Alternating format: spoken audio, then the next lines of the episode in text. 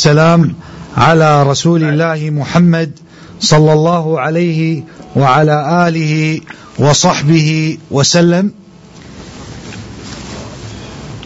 نبدأ إن شاء الله اللقاء بكلمة من فضيلة الشيخ محمد بن هادي حفظه الله بعنوان منازعة ولي الأمر مفهومها وصورها. فليتفضل.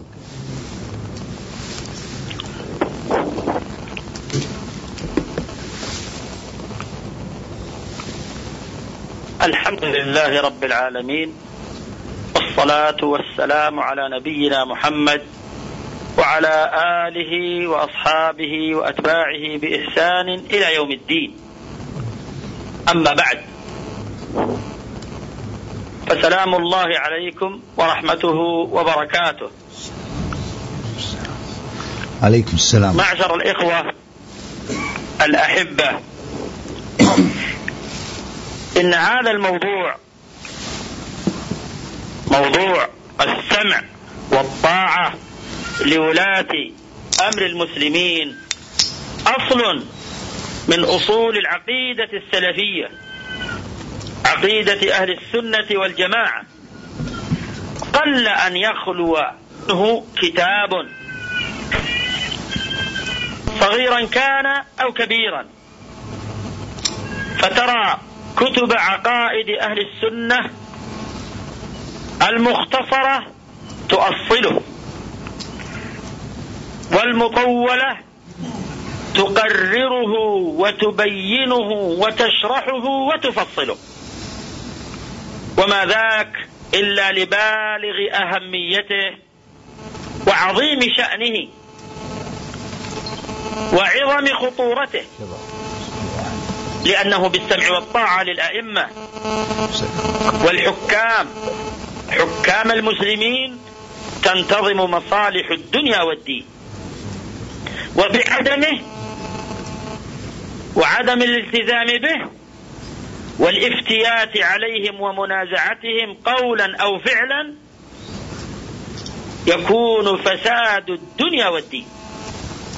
لأنه معلوم بالضرورة من دين الإسلام عند أهل الإسلام أنه لا دين إلا بجماعة.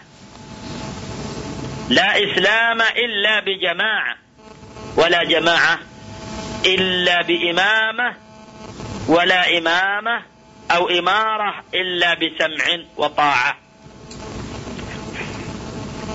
ولذلك يقول الحسن البصري رحمه الله في أثره المشهور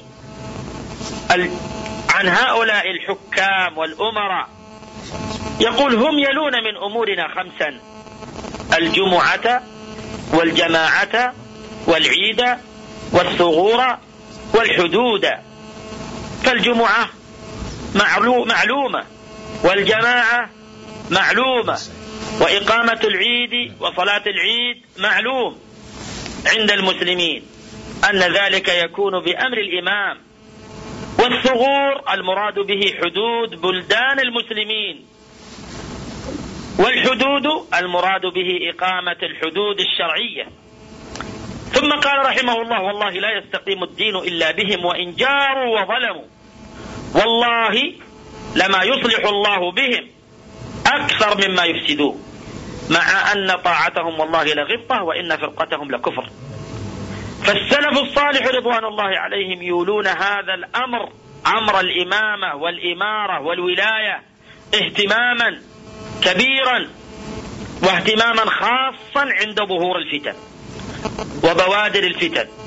نظرا لما يترتب على الجهل بأحكام هذا الموضوع أو إغفاله أو التغافل عنه على طريقة أهل السنة والجماعة وعقيدتهم يترتب على ذلك الفساد العريض في العباد والبلاد. ويترتب عليه العدول إلى الهوى وترك الهدى والرشاد.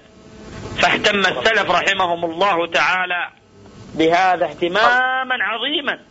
لأن الله سبحانه وتعالى قد اهتم به في كتابه فأمر بالسمع والطاعة لأئمة المسلمين في كتابه العزيز. وأمرنا نحن المسلمين بذلك حينما قال جل وعلا وأطيعوا الله وأطيعوا يا أيها الذين آمنوا أطيعوا الله وأطيعوا الرسول وأولي الأمر منكم. وقد تكلم أهل العلم في تفسير كتاب الله جل وعلا بأن الله سبحانه وتعالى لما تقدم إلينا بهذا الأمر ما تقدم إلينا به إلا وقد تقدم بالأمر للأمراء قبلنا. حينما قال جل وعز في الآية التي قبل هذه الآية إن الله يأمركم أن تؤدوا الأمانات إلى أهلها.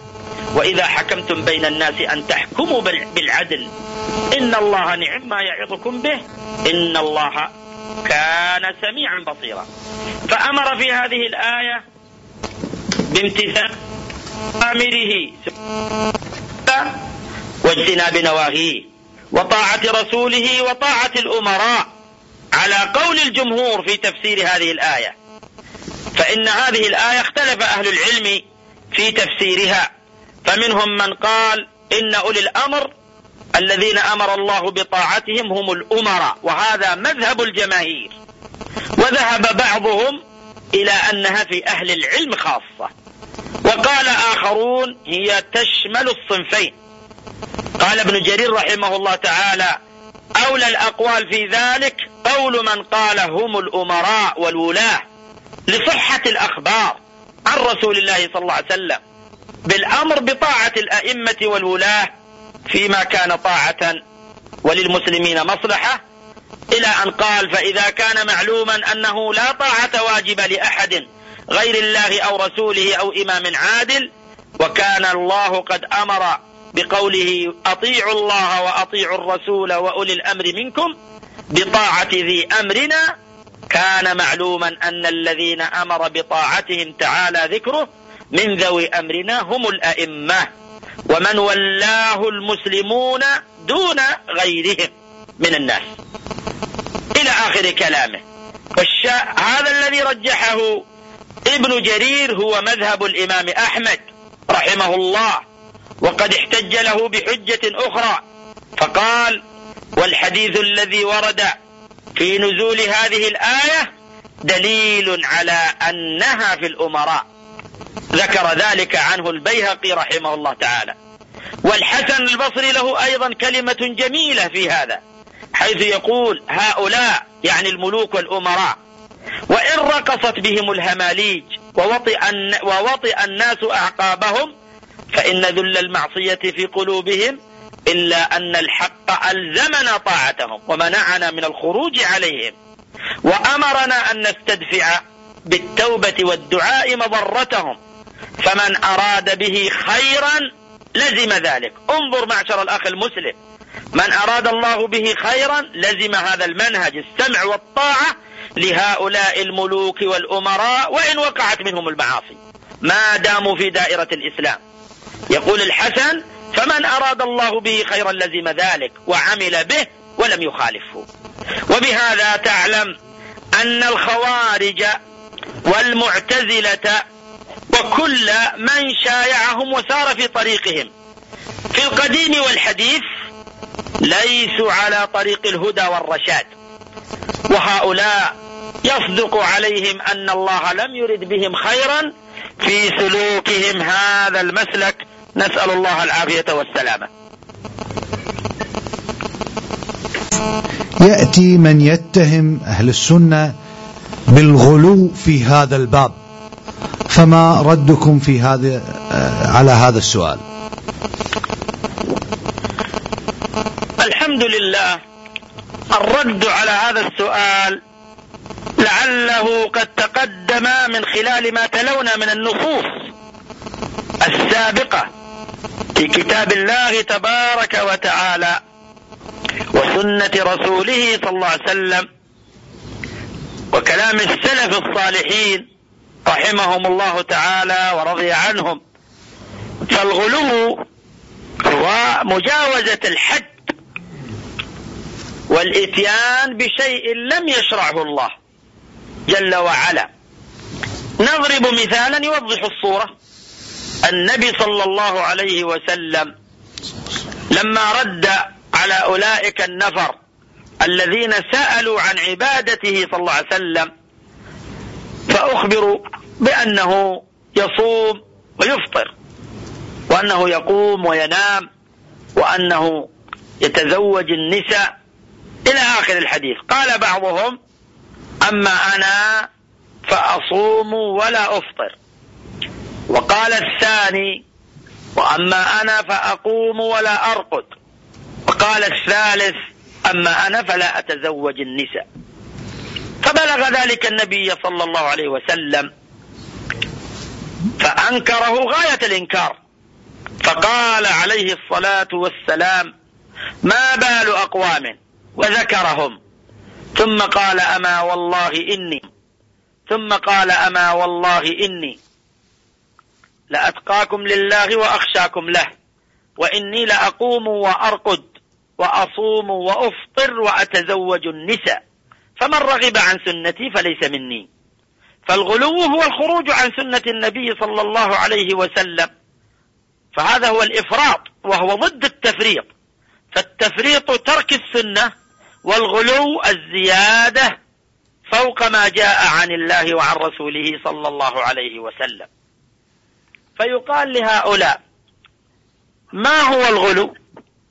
فإذا وافقونا أن هذا هو الغلو الذي ذكرنا حينئذ نقول لهم إن مسألة السمع والطاعة للولاة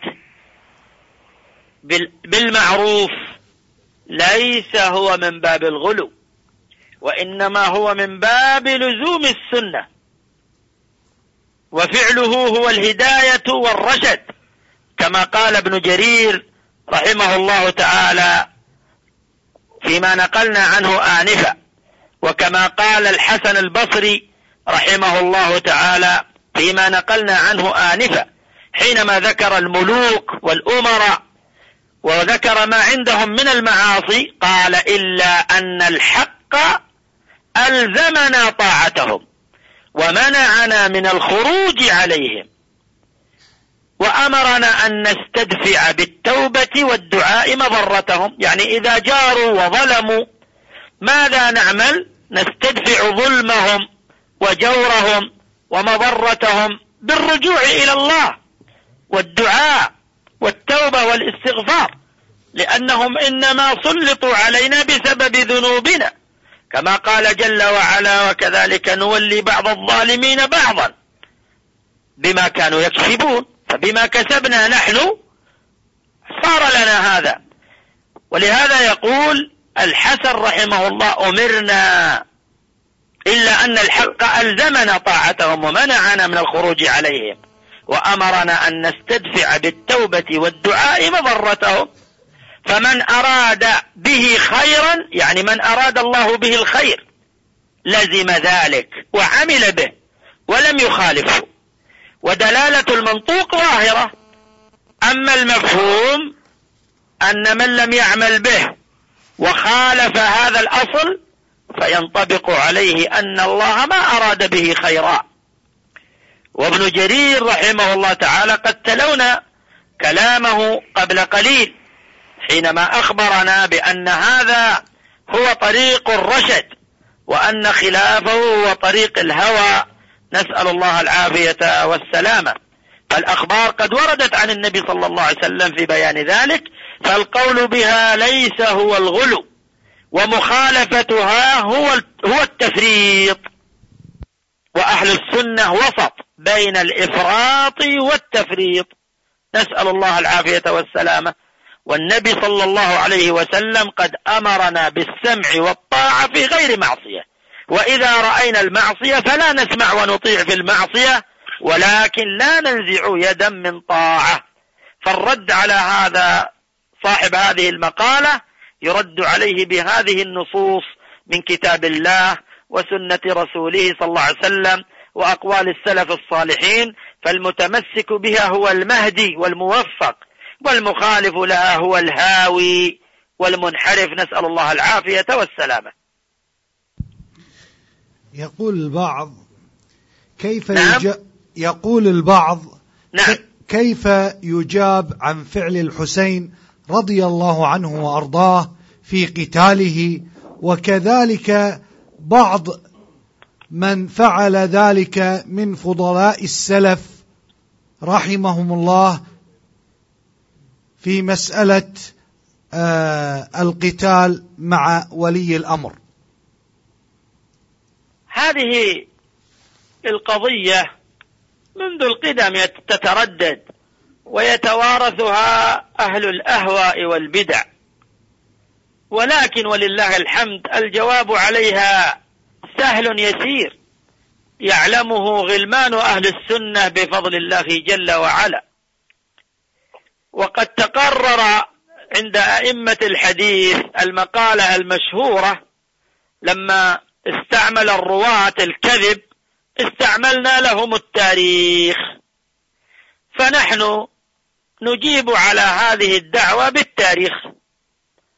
أقول ما يتعلق بالحسين رضي الله عنه ما خرج على يزيد مطالبا بالحكم ولا خرج يقول إن يزيد ليس له في عنقي بيعة ولا يصلح للولاية. هذا لم يثبت وإنما خرج مطالبا بدم أبيه رضي الله عنه.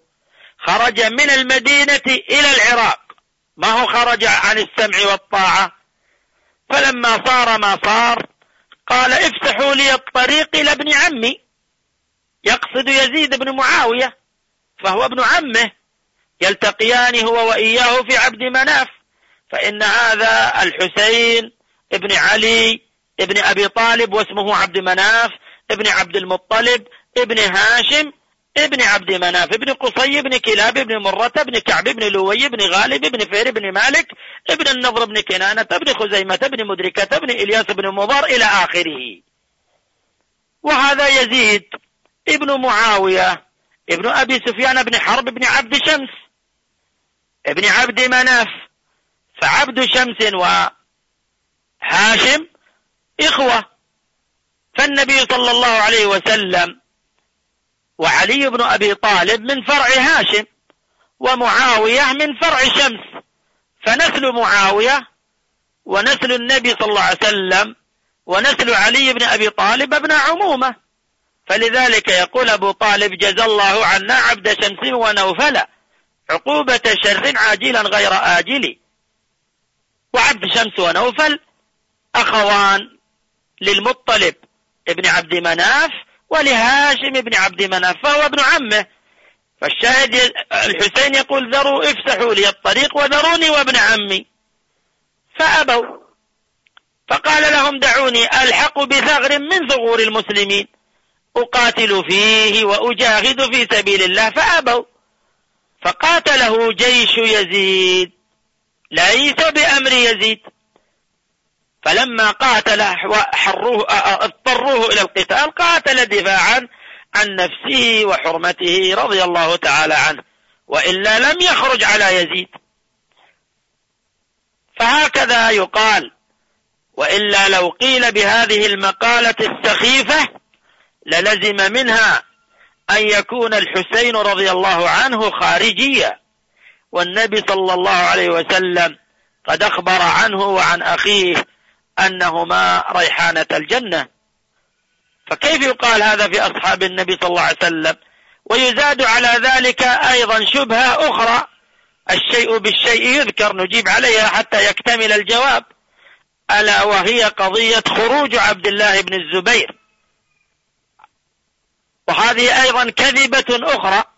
فإن عبد الله بن الزبير رضي الله عنهما عبد الله بن الزبير بن العوام ابن خويلد ابن أسد ابن عبد العزة لم يخرج رضي الله تعالى عنه على أحد بل كانت الإمارة والإمامة في معاوية وقد بايع له سامعا مختارا مطيعا رضي الله عنه.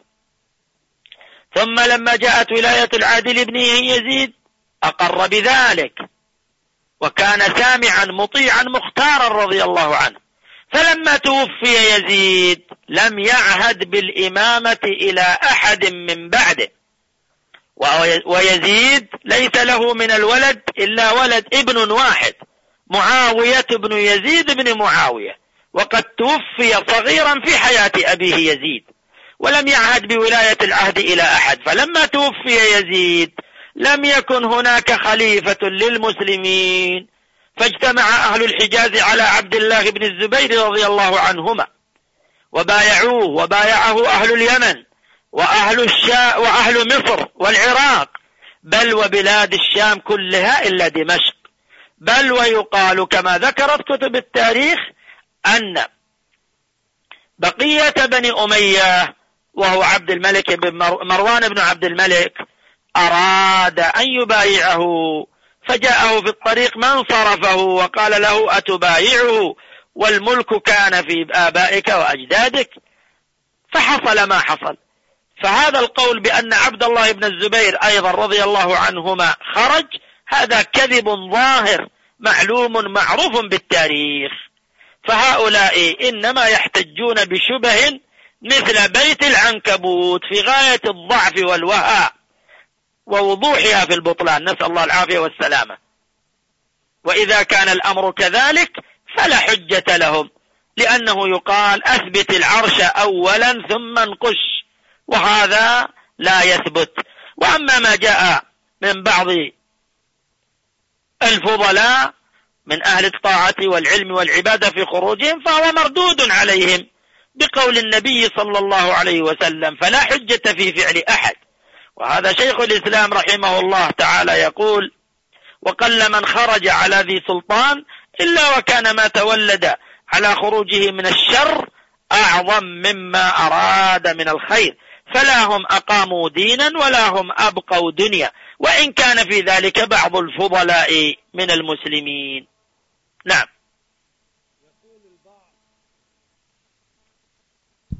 يقول البعض أن الخروج على الحكام مسألة خلافية. نعم. نعم. هذا كلام باطل. الخروج على الحكام مخالف لعقيدة أهل السنة والجماعة. وكلام أهل السنة في هذا كثير ومتوافر. وليس فيه حرف واحد يدل على ذلك. فإن الأدلة الشرعية الواردة عن رسول الله صلى الله عليه وسلم تدل على نقض هذا الكلام. وإذا جاء الحديث عن رسول الله صلى الله عليه وسلم فلا قول لأحد من بعده. ولعلي أذكر حديثا واحدا أذكر حديثا واحدا حتى يسمعه الإخوة الكرام. فقد خرج الإمام أحمد رحمه الله تعالى في مسنده عن الحارث الأشعري رضي الله عنه أن النبي صلى الله عليه وسلم قال آمركم بخمس الله أمرني بهن بالجماعة والطاعة والهجرة بالجماعة وبالسمع والطاعة والهجرة والجهاد في سبيل الله. كم هذه؟ كم هذه معشر الإخوة؟ خمس. بالجماعة وبالسمع والطاعة والهجرة والجهاد في سبيل الله. فإنه من خرج عن الجماعة قيد شبر فقد خلع ربقة الإسلام من عنقه إلى أن يرجع. ومن دعا بدعوى الجاهلية فهو من جثى جهنم. قالوا يا رسول الله وإن صلى وصام وفي لفظ وإن صام وصلى قال وإن صام وصلى وزعم أنه مسلم. الله أكبر. انظر إلى هذا النص وصراحته. آمركم بخمس. الله أمرني بهن. الجماعة بالسمع والطاعة والهجرة والجهاد في سبيل الله. هذه خمس. فإنه من خرج من الجماعة قيد شبر فقد خلع ربقة الإسلام من عنقه. إلى أن يرجع. ومن دعا بدعوى الجاهلية فهو من جثى جهنم. قالوا يا رسول الله وإن صام وصلى. قال وإن صام وصلى وزعم أنه مسلم. أي شيء في الصراحة أصرح من هذا؟ أي شيء أصرح؟ وكذلك حديث أبي ذر. رضي الله عنه المشهور من فارق الجماعة شبرا خلع ربقة الإسلام من عنقه. فهذا دليل واضح على أن مفارقة الجماعة مفارقة للإسلام. نسأل الله العافية والسلامة. وقد جاء ذلك أيضا عن علي رضي الله عنه أنه قال من فارق الجماعة شبرا فقد نزع الإسلام من عنقه. ولهذا يقول الخطابي الربقة هي ما يجعل في عنق الدابة كالطوق يمسكها لئلا تشرد. فالنبي صلى الله عليه وسلم يقول من خرج عن طاعة الجماعة وفارق في الأمر المجمع عليه فقد ضل وهلك. وكان كالدابة إذا خلعت الربقة يعني الحبل التي هي محفوظة به فإنها لا يؤمن عليها عند ذلك الهلاك والضياع. هذا كلام الخطابي. وخرج البخاري ومسلم رحمهم الله في صحيحيهما عن ابن عباس رضي الله عنهما قال قال صلى الله عليه وسلم من كره من أميره شيئا فليصبر فإنه من خرج من السلطان شبرا مات ميتة جاهلية وفي لفظ من رأى من أميره شيئا يكرهه فليصبر. فإنه من فارق الجماعة شبرا فمات إلا مات ميتة جاهلية. وعن أبي هريرة عند مسلم مثله رضي الله عنه. عن النبي صلى الله عليه وسلم قال من خرج عن الطاعة وفارق الجماعة مات ميتة جاهلية. وقال في آخر الحديث ومن خرج على أمتي يضرب برها وفاجرها. ولا يتحاشى من مؤمنها ولا يفي لذي عهد عهده فليس مني ولست منه. وحديث ابن عمر في الصحيح عند مسلم من خلع يدا من طاعة لقي الله يوم القيامة لا حجة له ومن مات وليس في عنقه بيعة مات ميتة جاهلية. وحديث أيضا عند الحاكم بلفظ من خرج من الجماعة قيد شبر فقد خلع ربقة الإسلام من عنقه حتى يراجعه. ثم قال ومن مات وليس عليه إمام جماعة فإن موتته موتة جاهلية. وجاء عن معاوية عند الإمام أحمد في مسنده وابن حبان في صحيحه بإسناد صحيح. عنه رضي الله عنه قال قال رسول الله صلى الله عليه وسلم من مات بغير إمام مات ميتة جاهلية. فأي شيء بعد هذه الأحاديث أصرح. أبعد هذا يقال إن المسألة خلافية. وما كل قول بالقبول مقابل ولا كل قول واجب الرد والطرد سوى ما أتى عن ربنا ورسوله فذلك قول جل يذا عن الرد. هذا كلام الله وهذه أحاديث رسول الله صلى الله عليه وسلم صريحة ناطقة بأن من خالف في هذا فقد سلك طريق الجاهلية ولم يسلك طريقة محمد صلى الله عليه وسلم. وكفى بهذا رادعا لمن كان في قلبه حياة أو ألقى السمع وهو شهيد.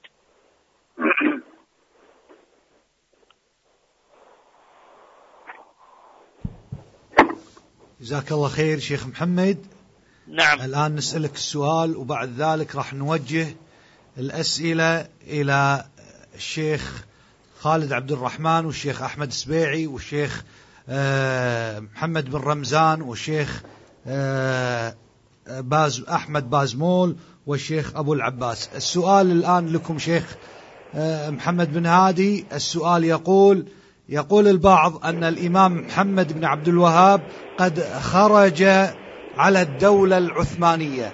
فما ردكم على هذا الإيراد؟ هذا كذب.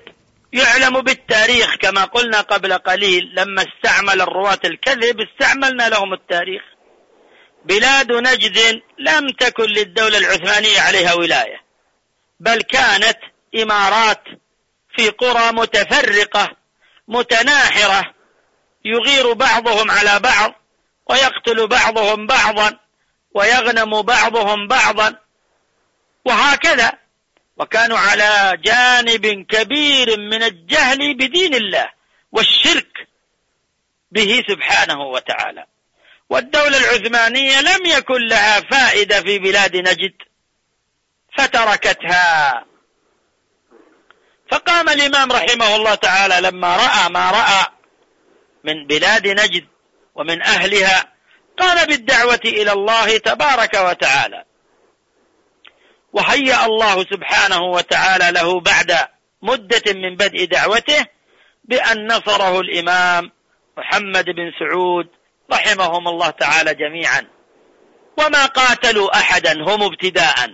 كما ذكر ذلك شيخ الإسلام رحمه الله وتلاميذه وكذلك الأئمة من آل سعود في ذلك الحين رحمهم الله جميعا.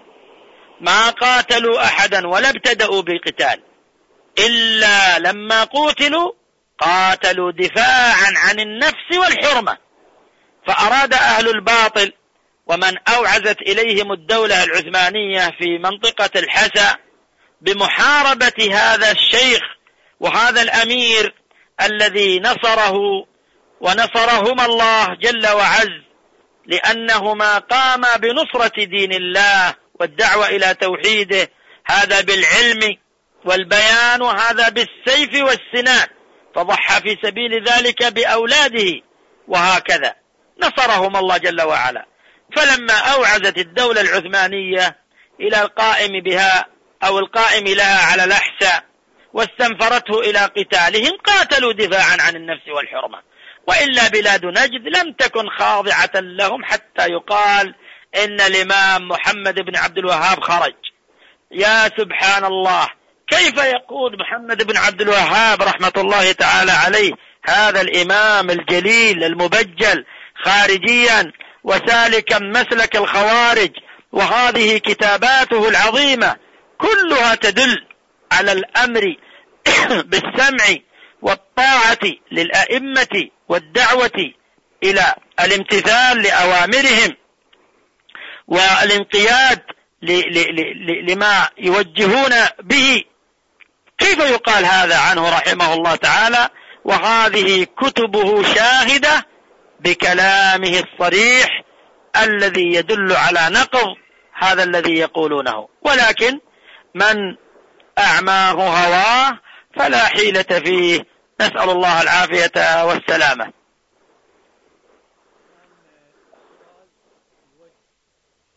الآن السؤال يوجه إلى الشيخ محمد بن رمزان حفظه الله. هل المطالبة بتشكيل هل المطالبة بتشكيل الحكومة من البرلمان فيه منازعة لولي الأمر؟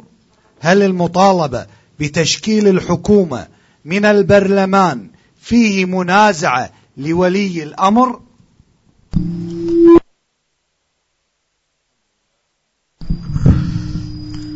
والصلاة والسلام وعلى آله وصحبه ومن والاه ما بعد. شكر الله للإخوة القائمين على هذه الندوة الحوارية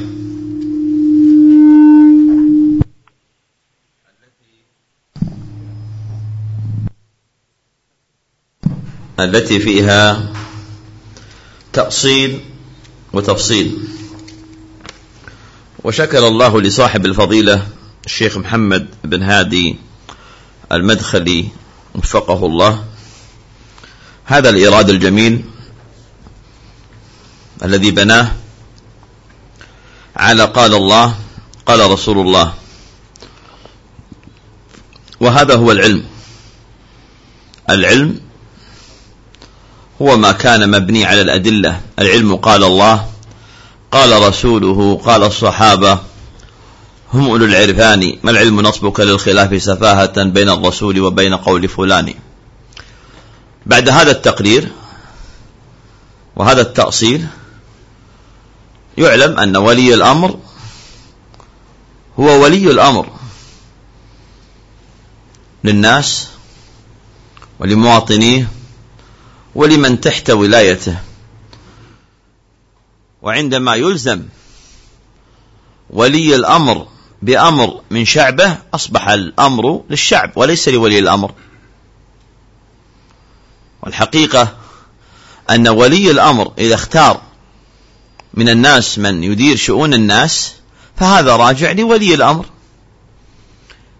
كأن ينيب في الولايات أو في الأمصار أو في بعض الأمور من يكفيه ذلك. أما أن يلزم ولي الأمر بذلك من قبل الناس فأصبح الناس هم الذين يحكمون وليس هذا الحاكم. وفي الحقيقة هذه النظرة ليست نظرة إسلامية شرعية. ومن استنى بغير سنتي فليس مني كما قال النبي صلى الله عليه وسلم. هذا جواب على هذا السؤال. شيخ خالد عبد الرحمن. السؤال للشيخ خالد عبد الرحمن حفظه الله. هل يجوز للمسلم أن ينتقد ولي أمر مسلم في بلد غير بلده؟ الحمد لله والصلاة والسلام على رسول الله وآله وصحبه ومن والاه. أما بعد هذه من المسائل التي أصبحت مثارة الآن بين كثير من الشباب. وصورة المسألة كما تقدم في سؤال فضيلة الشيخ العنجري حفظه الله أن يكون الرجل تحت ولاية حاكم مثلا كالكويت فهو يرى أن مناصحة السلطان في الكويت يجب أن تكون سرا ويجب أن يتلطف في النصح ويجب أن يكون الأمر بينه وبين ولي أمره هنا هكذا. لكنه ربما ينظر إلى أن تلك البلد الأخرى في بلد أخرى في حاكم آخر يظهر معائبه ولا يرى أن يستعمل معه في باب النصح ما يستعمل مع ولي أمر بلده. هذه صوره المسألة. والذي أقوله اولا الذي صح عن النبي صلى الله عليه وسلم فيما صححه الإمام الألباني وغيره من حديث ابن أبي عاصم أن النبي صلى الله عليه وسلم قال من أراد أن ينصح لذي سلطان فليأته سرا ولا يبدي له علانية وليأخذ بيده وليخلو به ولينصحه فإن قبل منه وإلا فقد أدى ما عليه. أو كما قال عليه الصلاة والسلام. وأخرج أيضا الإمام أحمد في المسند وصححه الألباني في تعليقه على السنة لابن أبي عاصم من طريق ابن أبي أوفى أن عبدا له أبق فقال أين ذهب؟ قالوا لحق بالخوارج فقال أبعده الله. فقال رجل من القوم يا صاحب رسول الله إن السلطان يفعل كذا وكذا وكذا. فقال له ابن أبي أوفى وهو في مسند الإمام أحمد قال ائته في منزله فانصحه. فهذا يدل على أمر عظيم أن ما يتعلق بنصيحة السلطان جاءت فيه الدلالة دلالة عموم. فإن قوله عليه الصلاة والسلام من أراد أن ينصح لذي سلطان وهذا صيغة من صيغ العموم. فإن النبي عليه الصلاة والسلام بين أن النصح مع ولاة الأمر يجب أن يكون سرا ويجب أن يراعى فيه هذا الباب لدرء مفاسد إظهار معائب الولاة. كذلك إذا نظرت إلى فعل أصحاب النبي صلى الله عليه وسلم فإن الأمر كما قال العلامة الفقيه ابن عثيمين رحمه الله أن تعدد الولايات منذ زمن ما حصل ما بين آه، الصحابة رضي الله عنهم في تلك الحروب التي وقعت رضي الله عن أصحاب النبي صلى الله عليه وسلم أجمعين. وحصل هناك تعدد ولايات في زمن الصحابة واستمر الأمر يقول ابن عثيمين إلى وقتنا هذا. وأنت تلحظ مع تعدد الولايات ومع حصول المنازعات بين السلاطين وهذا يحكم بغداد وهذا يحكم المدينة إلى آخره. فإنك تجد أن أصحاب النبي صلى الله عليه وسلم ما كانوا يعرضون لمعائب السلطان سواء كان هذا السلطان هو الذي في عنقهم بيعة له أو كان عند وجود الخلاف بعد اجتهاد من بعض الصحابة رضي الله عنهم في في مثل هذا الأمر. لذلك ترى أن الصحابة رضي الله عنهم ما كانوا يعرضون لمعائب السلطان وما كانوا يعرضون لمعائب الولاة وما كانوا يظهرونها سواء هؤلاء الولاة الذين يحكمون بلدهم ومناطقهم أو الولاة الذين في موضع آخر. كل هذا من باب درء المفاسد ومن باب تعظيم أمر السلطان حسب ما دل عليه الشرع. كما جاء في الصحيحين من حديث أسامة أو من أثر أسامة بن زيد فقيل له ألا تدخل على هذا الرجل فتكلمه؟ قال إنكم ترون أني لا أكلمه حتى أريكم أني أكلمه. إني أكلمه فيما بيني وبينه ولا أحب أن أكون أول من يفتح باب شر.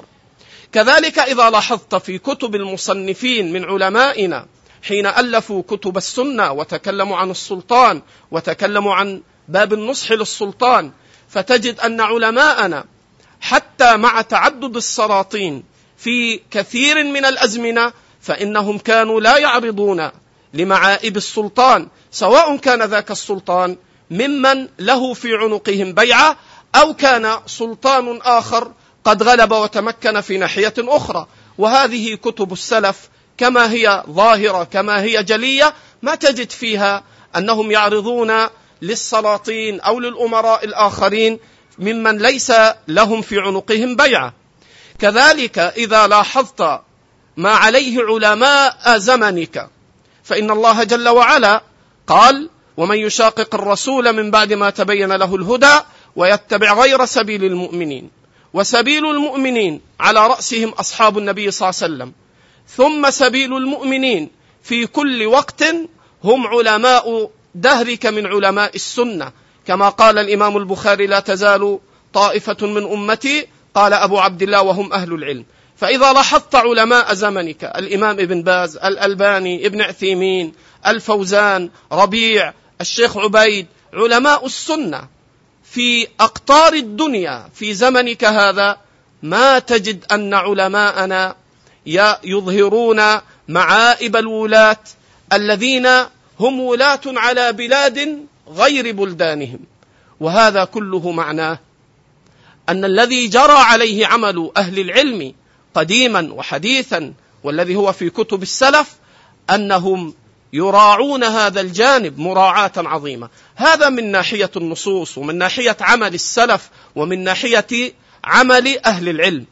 ثم إذا نظرت إلى المعنى المعقول من مقاصد الشريعة في هذا الباب كما سئل العلامة الإمام كما يقول الشيخ ربيع الشيخ عبيد إمام في السنة.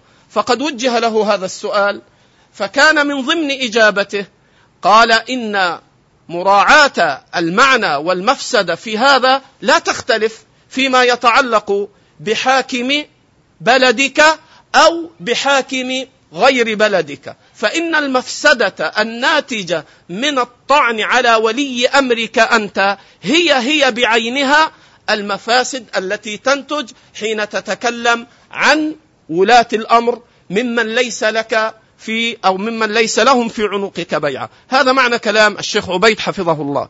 لذلك قلت تصورا في هذا لو جاء الآن عشر من المصريين يطعنون في ولي أمر هذه البلد ويذكرون معائبه يقولون هو كذا هو كذا هو كذا هو كذا. وجاء عشر من الكويتيين يتكلمون في معائب ولي أمر المصريين. حينئذ ما الذي سينتج؟ وما الذي سيحصل؟ أليس سينتج عن ذلك أن توغر الصدور وأن يثار الناس على ولاتهم؟ سواء كان أولئك المصريون ليس لحاكم الكويت بيع في عنقهم وسواء كان أولئك الكويتيون ليس في عنقهم بيع لهؤلاء لهذا الحاكم الذي في مصر.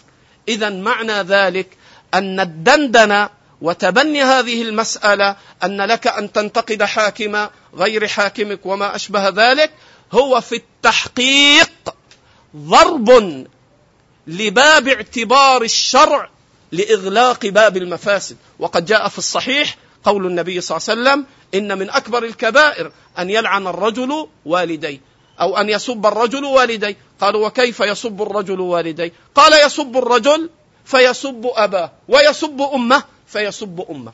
فراعى النبي عليه الصلاة والسلام أن هذا الذي سب الرجل فتسبب في أن يسب أمه وأباه أنه صار هو السب. ففتح هذا الباب هو فتح باب شر عظيم وإثارة الناس على ولاة الأمر. نسأل الله العافية والسلام. شيخ أحمد بازمول السؤال لك الآن. ما هو شيخ أحمد؟ شيخ أحمد بازمول السؤال لك الآن. السؤال لك الآن. ما هو شيخ أحمد بازمول السؤال لك الآن ما هو الدليل على وجوب النصيحة لولي الأمر سرا؟ ما هو الدليل على ذلك؟ وأرجو بيان هذه المسألة. فلتتفضل. بسم الله الرحمن الرحيم. إن الحمد لله نحمده ونستعينه ونستغفره. ونعوذ بالله من شرور أنفسنا ومن سيئات أعمالنا. من يهده الله فلا مضل له ومن يضلل فلا هادي له. وأشهد أن لا إله إلا الله وحده لا شريك له وأشهد أن محمدا عبده ورسوله. ألا وإن أصدق الكلام كلام الله خير الهدى هدى محمد وشر الأمور محدثاتها. بدعة وكل بدعة ضلالة. أما بعد فالجواب عن هذا السؤال يحتاج لمقدمة عن أهمية النصيحة. فإن النصيحة لولي الأمر من الأمور المهمة. كيف لا والنبي صلى الله عليه وسلم يقول الدين النصيحة. الدين النصيحة. الدين النصيحة. قال لكتاب قال لله ولكتابه ولرسوله.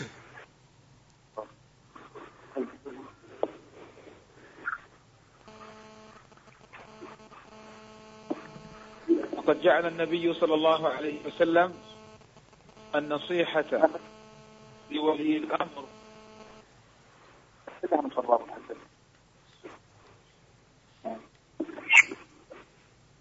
ففي المسند لأحمد وصححه الألباني رحمه الله تعالى عن ابن مسعود عن النبي صلى الله عليه وسلم أنه قال ثلاث لا يغل عليهن قلب مسلم.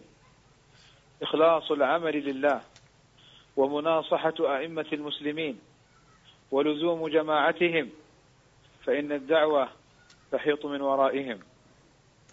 والمعنى أن هذه الثلاثة وهي إخلاص العمل لله ومناصحة ولي الأمر ولزوم الجماعة من فعلها على السنة فليس في قلبه غل وغش وحقد. لذلك قال أبو نعيم الأصبهاني من نصح الولاة والأمراء اهتدى ومن غشهم غوى واعتدى.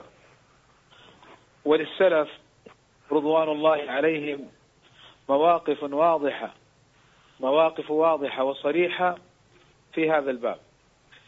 أقول لا شك أن النصيحة لولي الأمر سرا أصل من أصول المنهج السلفي. وعلم على أهله وأصحابه.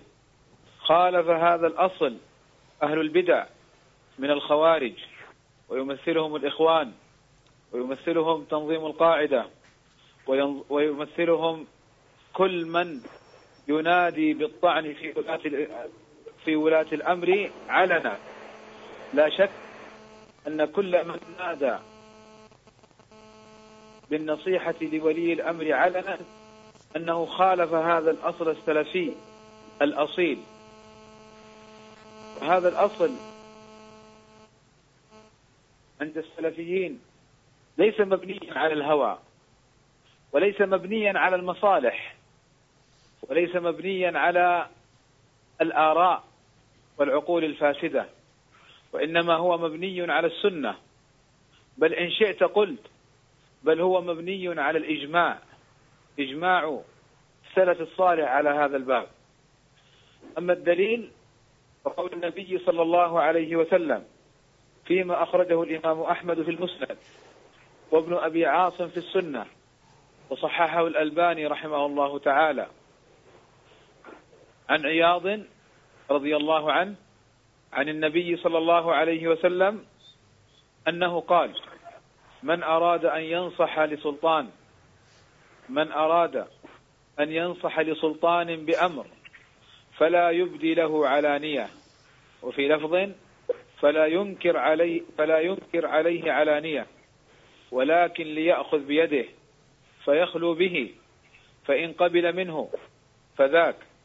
وإلا كان قد أدى الذي عليه له. فقوله عليه الصلاة والسلام من أراد أن ينصح لسلطان بأمر يدل على العموم في الناصح وعلى العموم في المنصوح به.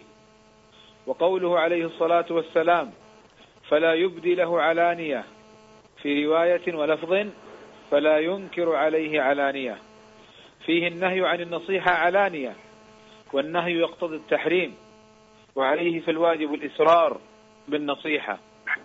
ثم لم يكتف بهذا عليه الصلاة والسلام حتى لا يأتي مشغب. ولا يأتي عاطل باطل يشغب على السنة ويؤصل الأصول الباطلة. بين عليه الصلاة والسلام الكيفية في التعامل فقال وانظروا إلى ما قال عليه الصلاة والسلام ولكن ليأخذ بيده يأخذ بيد ولي الأمر لأن ولي الأمر هذا رجل جند نفسه وأشغل وأسهر ليله ونهاره في مصالح الأمة. للأسف بعض الناس يظن أن ولاة الأمر هم أسعد الناس وأنهم يلعبون ويسرحون وي... ويفرحون والله لو كان هذا حالهم لحلت علينا الفتن ليلا ونهارا ولا حلت علينا المصائب ليلا ونهارا. ولكن ما نعيشه من أمن وأمان. وطمأنينة ما ذلك إلا بنصر الله أولا وآخرا وبفضله أولا وآخرا سبحانه وتعالى.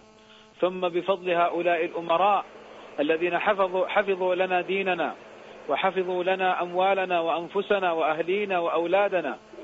والله ما هذا إلا ثمرة جهد جهدهم ووقوفهم وسهر وسهرهم وشغلهم ليل نهار.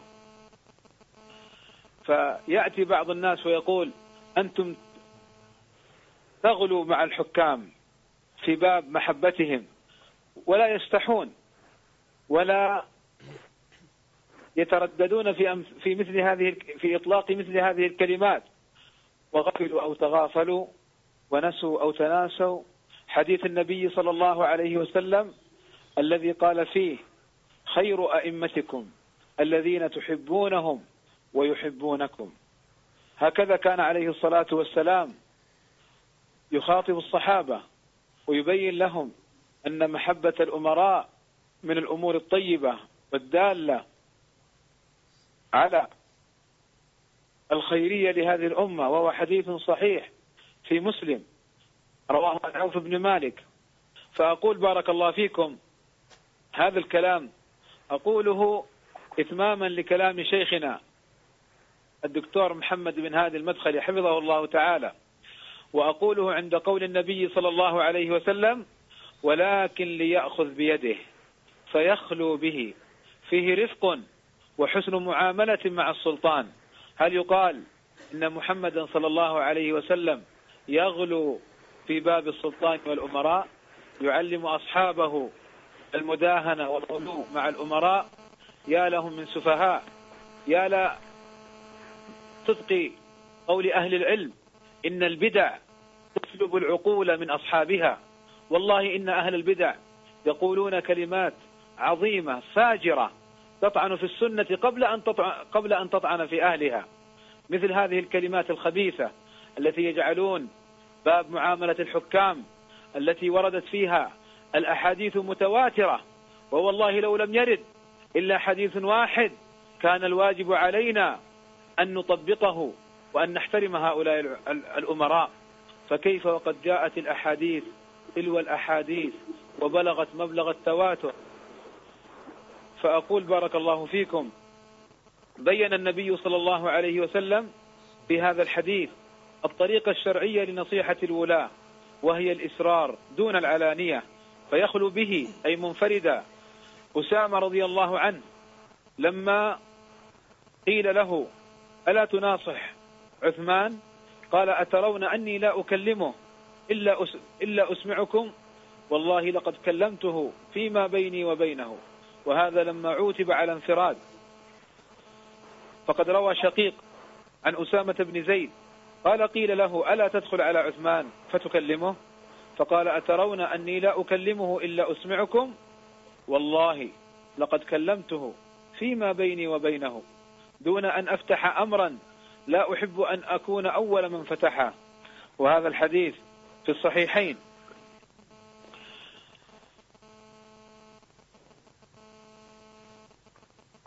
طعن في أهلها مثل هذه الكلمات الخبيثة التي يجعلون باب معاملة الحكام. في زمن عثمان رضي الله عنه وأنكروا على عثمان جهرة تمت الفتنة والقتال والفساد الذي لا يزال الناس في آثاره إلى اليوم حتى حصلت الفتنة بين علي ومعاوية وقتل عثمان وعلي بأسباب ذلك وقتل جم كثير من الصحابة وغيرهم بأسباب الإنكار العلني وذكر العيوب علنا حتى أبغض الناس ولي أمرهم وحتى قتلوه نسأل الله السلامة.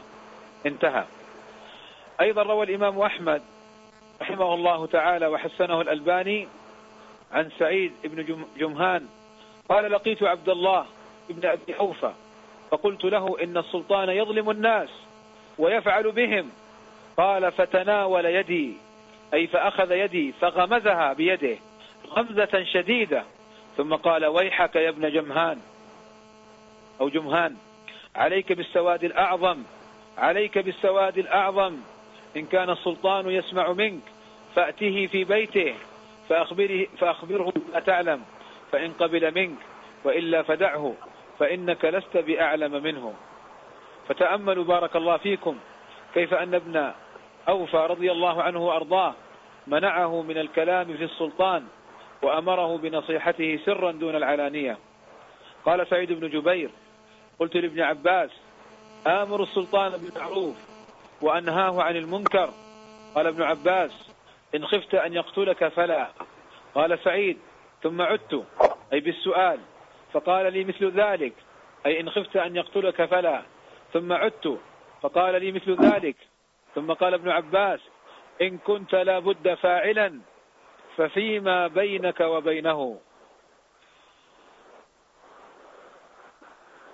وهكذا. تأتي النصوص والآثار عن الصحابة وكلام العلماء. ولو أردنا أن نسرد كلامهم في هذا الباب لاحتاج إلى ساعات طويلة. ولكن حسبي أن أختم الجواب عن هذه المسألة بالتنبيه على خطأ يقع فيه كثير من الناس. قد بين العلماء رحمهم الله تعالى الموقف الصحيح منه. ما هو هذا الخطأ؟ هذا الخطأ هو ظن بعض الجهلة وترويج بعض المفسدين في الأرض. من جماعة الإخوان والتراث وغيرهم من المفسدين. ما هو ظنهم وترويجهم؟ ظنهم أن الحاكم الشرعي إذا نصح بأمر لا بد أن يفعل. ولا شك أن هذا خطأ. فلا يلزم من نصح الإمام أن يقبل الإمام نصيحته ويعمل بها. قال ابن أبي العز الدمشقي قد دلت نصوص الكتاب والسنة وإجماع سلف الأمة أن ولي الأمر يطاع في مواضع الاجتهاد وليس عليه أن يطيع أتباعه في موارد الاجتهاد بل عليهم طاعته في ذلك وترك رأيهم لرأيه فإن مصلحة الجماعة والائتلاف ومفسدة الفرقة والاختلاف أعظم من أمر المسائل الجزئية. وهذا النقل وهذا النص يرد ويت... على قول أولئك أصحاب البرلمان ويتمم جواب الشيخ محمد بن رمزان حفظه الله تعالى حول البرلمان وتسلطهم وأمرهم لولي الأمر بأوامر من عندهم. فانظروا إلى هذه الكلمة العظيمة التي ذكرها ابن أبي العز في شرح الطحاوية. قال قد دلت, دلت نصوص الكتاب والسنة وإجماع سلف الأمة أن ولي الأمر يطاع في مواضع الاجتهاد وليس عليه أن يطيع أتباعه في موارد الاجتهاد بل عليهم طاعته في ذلك وترك رأيهم لرأيه فإن مصلحة الجماعة والائتلاف ومفسدة الفرقة ومفسدة الفرقة والاختلاف أعظم من أمر المسائل الجزئية. انتهى. وأختم بقول الشيخ ابن عثيمين رحمه الله تعالى حيث قال لا يلزم إذا قدمت النصيحة لولي الأمر أن يقبل كل ما فيها لأنه قد يخالف رأيه رأيا في مسائل الاجتهاد هذه واحدة. وربما يركب رأسه ويخالف الحق. هل هو معصوم؟ ما هو بمعصوم؟ إذا فلا يلزم الإمام أن يقبل النصيحة أو أن يطبقها. ولذلك شاهد هذا من الحديث حديث عياض. الذي ذكرناه سابقا قول النبي صلى الله عليه وسلم فإن قبل منه فذاك وإلا كان قد أدى الذي عليه له وإلا أي وإن لم يقبل منه كان أي الناصح لهذا الإمام أدى الواجب الذي عليه ويفهم منه أنه لو أنكر عليه بعد ذلك قد تجاوز الحدود الشرعية. ووقع في أمر منهي عنه وهو الإنكار العلني على ولاة الأمور. فالسنة بينت هذه الأمور وأحكمتها إحكاما واضحة ولكن هؤلاء الخوارج أصحاب النزوات والنزغات والمآرب النفسية والشخصية التي يصورونها في صورة الدين يحرفون الكلمة عن مواضعه. ألا ساء ما يقولون وما يؤصلون. ألا اللهم نجي هذه الأمة من فتن هؤلاء المفسدين في الأرض؟ والله أعلم. جزاك الله خير شيخ بازمول. الآن سؤال للشيخ محمد بن هادي. أرجو بيان مسألة تعدد الولايات. أرجو بيان مسألة تعدد الولايات لأن بعض الخوارج يقولون لا نرى جواز تعدد الولايات فليتفضل مشكورا. الحمد لله والصلاة والسلام على رسول الله وعلى آله وصحبه أجمعين أما بعد. فهذا الأمر تكرر الكلام فيه كثيرا ولم يزل أهل الأهوى يكررونه. وقد أدرك الأئمة الأربعة رحمهم الله تعالى تعدد الأئمة والولاة.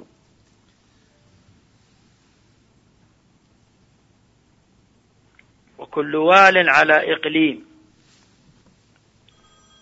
وبينوا رحمهم الله تعالى أنه مع هذا تجب الطاعة طاعة الخليفة أو الإمام أو السلطان الذي تولى على قطر من الأقطار. والمتكلمون في هذا الباب لا يفرقون بين حالي الاختيار والاضطرار. ومن لم يفرق بين حالي الاختيار والاضطرار فقد جهل المنقول والمعقول. ومن جهل المنقول والمعقول لم ينطق بالحق الذي يجب له القبول.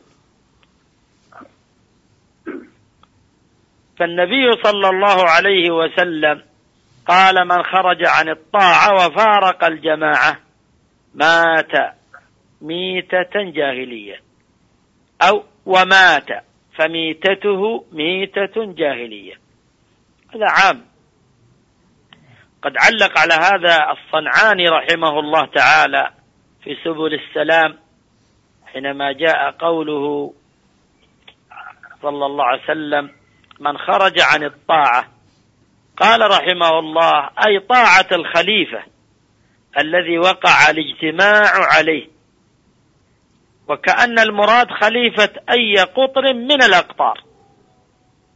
إذ لم يجمع الناس على خليفة في جميع البلاد الإسلامية من أثناء الدولة العباسية بل استقل أهل كل إقليم بقائم بأمورهم. ولو حمل الحديث على خليفة اجتمع عليه الإسلام أهل الإسلام.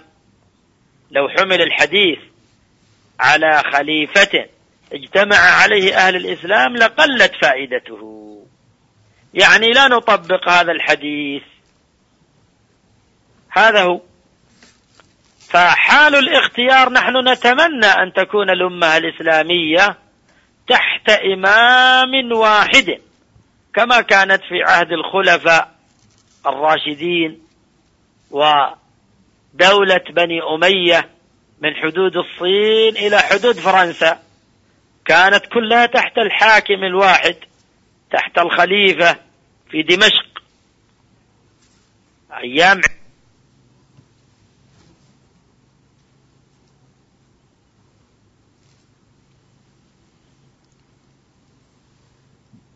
نعم شيخ محمد.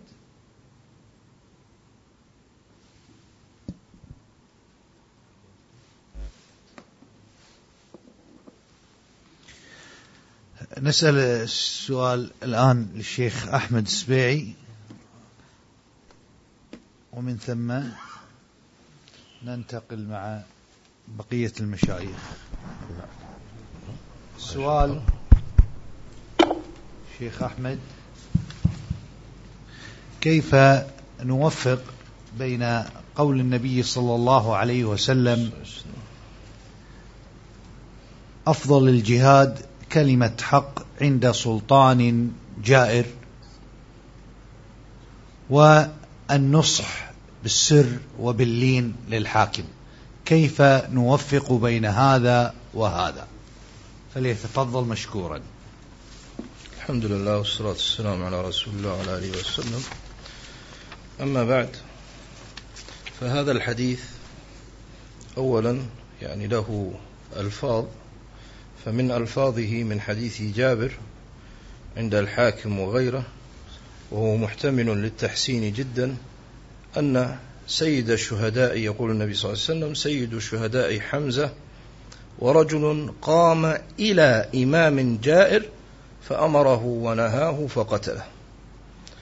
واللفظ الآخر الذي ضمن في السؤال يقول النبي صلى الله عليه وسلم أفضل الجهاد كلمة حق وفي لفظ كلمة عدل عند سلطان جائر. وهذا جاء من حديث جابر وأبي سعيد الخدري وجاء عن الزهري مرسلا وعن غير عن أبي أمامة وغيرهم من أصحاب النبي صلى الله عليه وسلم وهو حديث صحيح. فهذا الحديث عن النبي صلى الله عليه وآله وسلم هو في الحقيقة من أدلة أهل السنة والجماعة على أن النصيحة لولي الأمر إنما تكون بالسر. هذا الحديث هو من أدلة أهل السنة على أن النصيحة لولي الأمر تكون بالسر. ووجه دلالة هذا الحديث على هذا المعنى من وجهين. أي دلالة هذا الحديث على أن النصيحة لولي الأمر تكون بالسر من وجهين. الوجه الأول أن لفظه قال صلى الله عليه وسلم عند سلطان جائر ليس بعيدا عنه إنما عند عنده فهذا واضح أن النصيحة إنما تكون عنده لا بعيدا عنه. وهذا الحديث مع الأسف الشديد وهذه اللفظة النبوية الشريفة الثابتة عن النبي صلى الله عليه وآله وسلم عند التي نطق بها النبي صلى الله عليه وسلم والتي يجب أن يفهم الحديث من خلالها من خلال كلام النبي صلى الله عليه وسلم لأن العلماء متفقون على أن مراعاة موارد النصوص أعني ألفاظ النبوة هو المرعي وهو الذي ينبغي أن تفهم من خلاله الأحاديث. فهذه اللفظة الواضحة عند سلطان جائر أهدرتها الجماعات الإسلامية السياسية طوال عقود من الزمان فلا تكاد تسمع هذا الحديث إلا في سياق التهيج على السلاطين. وأهدرت هذه اللفظة تماما. وأما الوجه الثاني الذي يدل على أن هذا الحديث يلتقي مع الأحاديث الأخرى الدالة على أن ولي الأمر أو الأمير إنما ينصح سرا من هذا الحديث نفسه أن النبي صلى الله عليه وسلم أمر وشجع ورغب في أن ينصح السلطان الجائر الذي يعلم ابتداء أن فيه جور وظلم وأن هذا الظلم إذا نوصح قد يدفعه إلى قتل الناصح فالنبي صلى الله عليه وسلم يرغب الناصح في الأجر عند الله وتحقيق المصلحة العامة للمسلمين. فالنبي صلى الله عليه وسلم قال عند قال صلى الله عليه وسلم فأمره فنهاه فقتله. ففيه أنه لو كان يسوغ عصمة دم هذا المسلم بأن ينصحه بعيدا عنه لما ساغ أن النبي صلى الله عليه وسلم يعرض هذا المسلم للشر في دمه ويعرضه للقتل لو كان يسوغ أنه ينصح على الطريقة التي يريدها أهل البدع.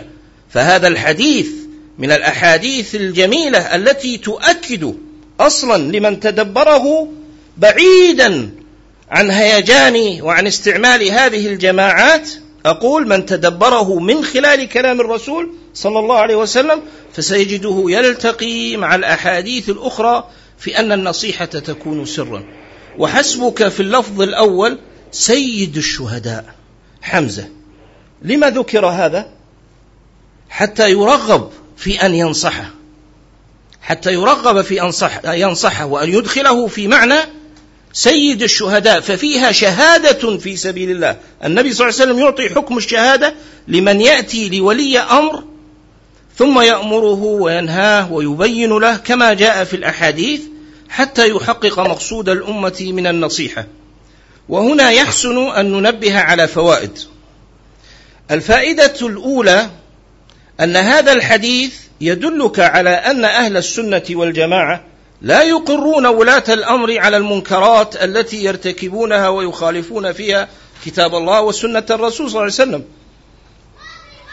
فهم لا يقرون المنكرات لكنهم في سبيل تغييرهم للمنكرات وفي سبيل إصلاحهم يسلكون المسلك الذي شرعه الله تبارك وتعالى لهم. كذلك من الفوائد التي تتعلق يعني بهذا الحديث وبغيره في الحقيقة أنه مما ينبغي أن يعلم وهذه مسألة أعتقد أنها مهمة جدا. أن مسائل السنة وأصول السنة وهدي أهل السنة مسائل متفق عليها تتناقل كما تفضل المشايخ من خلال مختصرات ومطولات أهل السنة.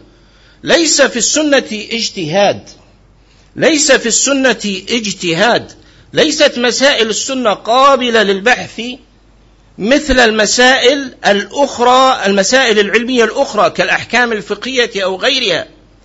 فما نجده اليوم في الحقيقة يعني من مأساة عظيمة إنما تأتي بالتحريف للسنة ممن يزعم السنة من بطانة الجماعات أن أحدهم يفتش في بطون الدفاتر والكتب بعد أن يتقرر عنده أن الإنكار على ولي أمر في بلد آخر هذا أمر سائغ فتجده يبحث في الكتب فإذا وجد أثرا أو شيئا يدل على وقوع مثل هذا الشيء قال وهذا يدل على هذا. هذا هذا ليس سبيل أهل العلم وأهل السنة.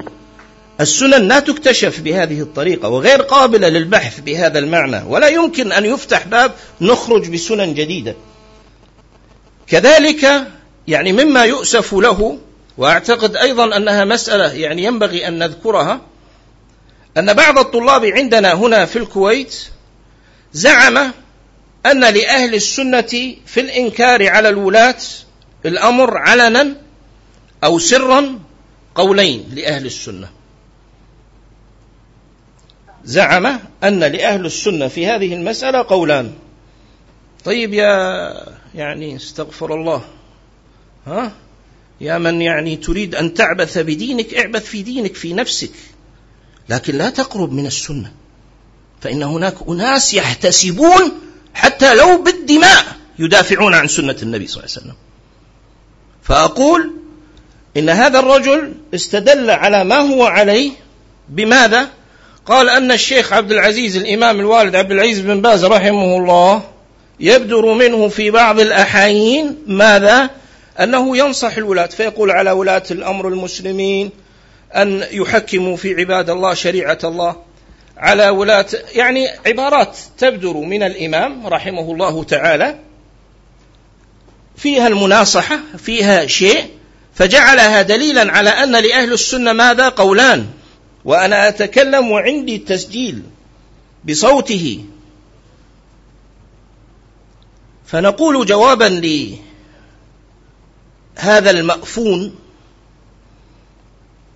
وهذا أقل ما يقال في مثله ممن يأتي إلى جناب السنة يحرفها بهواه.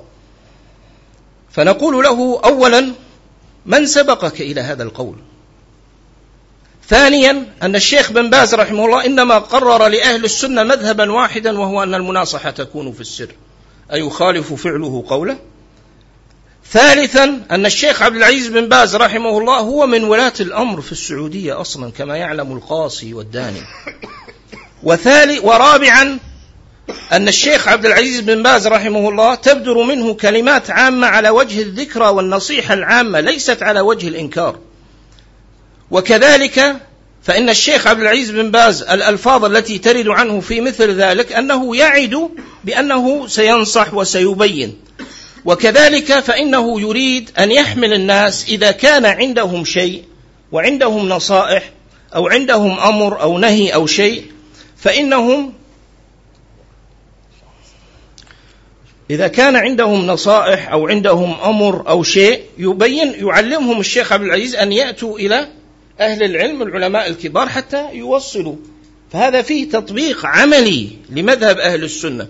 وكذلك فأنت إذا تأملت في كلام الشيخ عبد العزيز رحمه الله ليجري على هذا النحو فإنك لا تجد فيه المعنى الذي من أجله حرم الله جل وعلا الإنكار على الولاة علنا بل فيه تحسين ظن المسلمين بولاتهم وولاة الأمر إن شاء الله سيقومون بكذا وكذا ففيه تحقيق لمعنى الولاية وتعزيزها. فيأتي هذا الرجل ثم يجعل لأهل السنة قولين تلمسا لمثل هذه الشبهة. فأقول إن هذا الحديث العظيم هو من أدلة أهل السنة والجماعة الواضحة البينة على أن النصيحة لولي الأمر مما يجب أن يخلص فيه لله تبارك وتعالى. كما تقدم في كلام المشايخ حين ذكر عن أسامة قال أما ترون أني لا أنكر إلا أن أريكم أنت مرادك مصلحة العامة للمسلمين ولا مرادك أمر آخر؟ تجد بعضهم ينزل شريط في الإنكار على ولي الأمر علنا. ثم بعد ذلك والتحريض عليه. ثم بعد ذلك إذا أتيحت له الفرصة للقاء به هرع إليه. لماذا هرعت عليه؟ إليه. وأنت أصلا قد أنكرت عليه علانية أمام الناس. أيضا من الفوائد التي ينبغي أن تعلم أن النصيحة لولي الأمر النصيحة لولي الأمر ليس أمرا تعبديا بحتا يراد حصوله فقط مطلقا هكذا. لا لا. نصيحة لولي الأمر مثل الأمر معروف يعني المنكر. مثل ما تنصح أنت أخوك المسلم. هل كل مسلم ترى عنده مخالفة تبادر إلى نصحه؟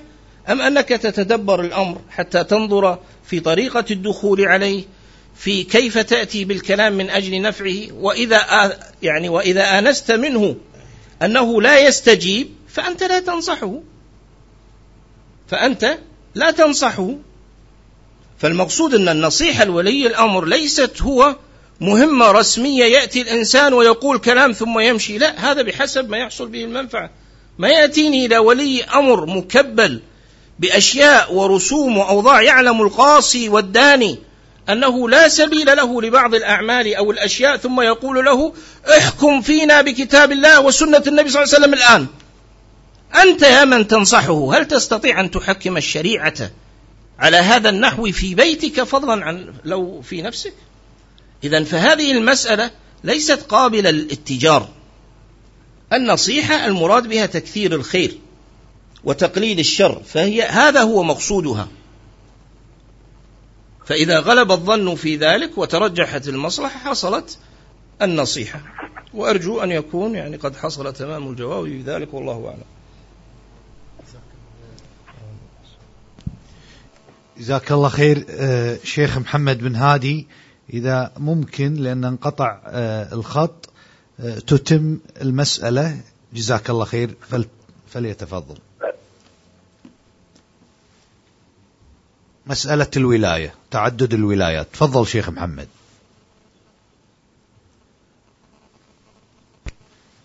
شيخ شيخ المعذرة شيخ محمد الخط لحظة خليك معاي دقيقة. ما يطلع الصوت تفضل شيخ محمد تفضل. نعم نعم. تفضل طال عمرك تفضل. أقول هذه القضية والكلام هذا منشأه وأصله عائد إلى عدم التفريق بين حالي الاختيار والاضطراب. وذكرت الكلام الذي تقدم وقلت إننا نحب أن يكون للمسلمين إمام واحد تجتمع عليه الأمة شرقا إلى الغرب.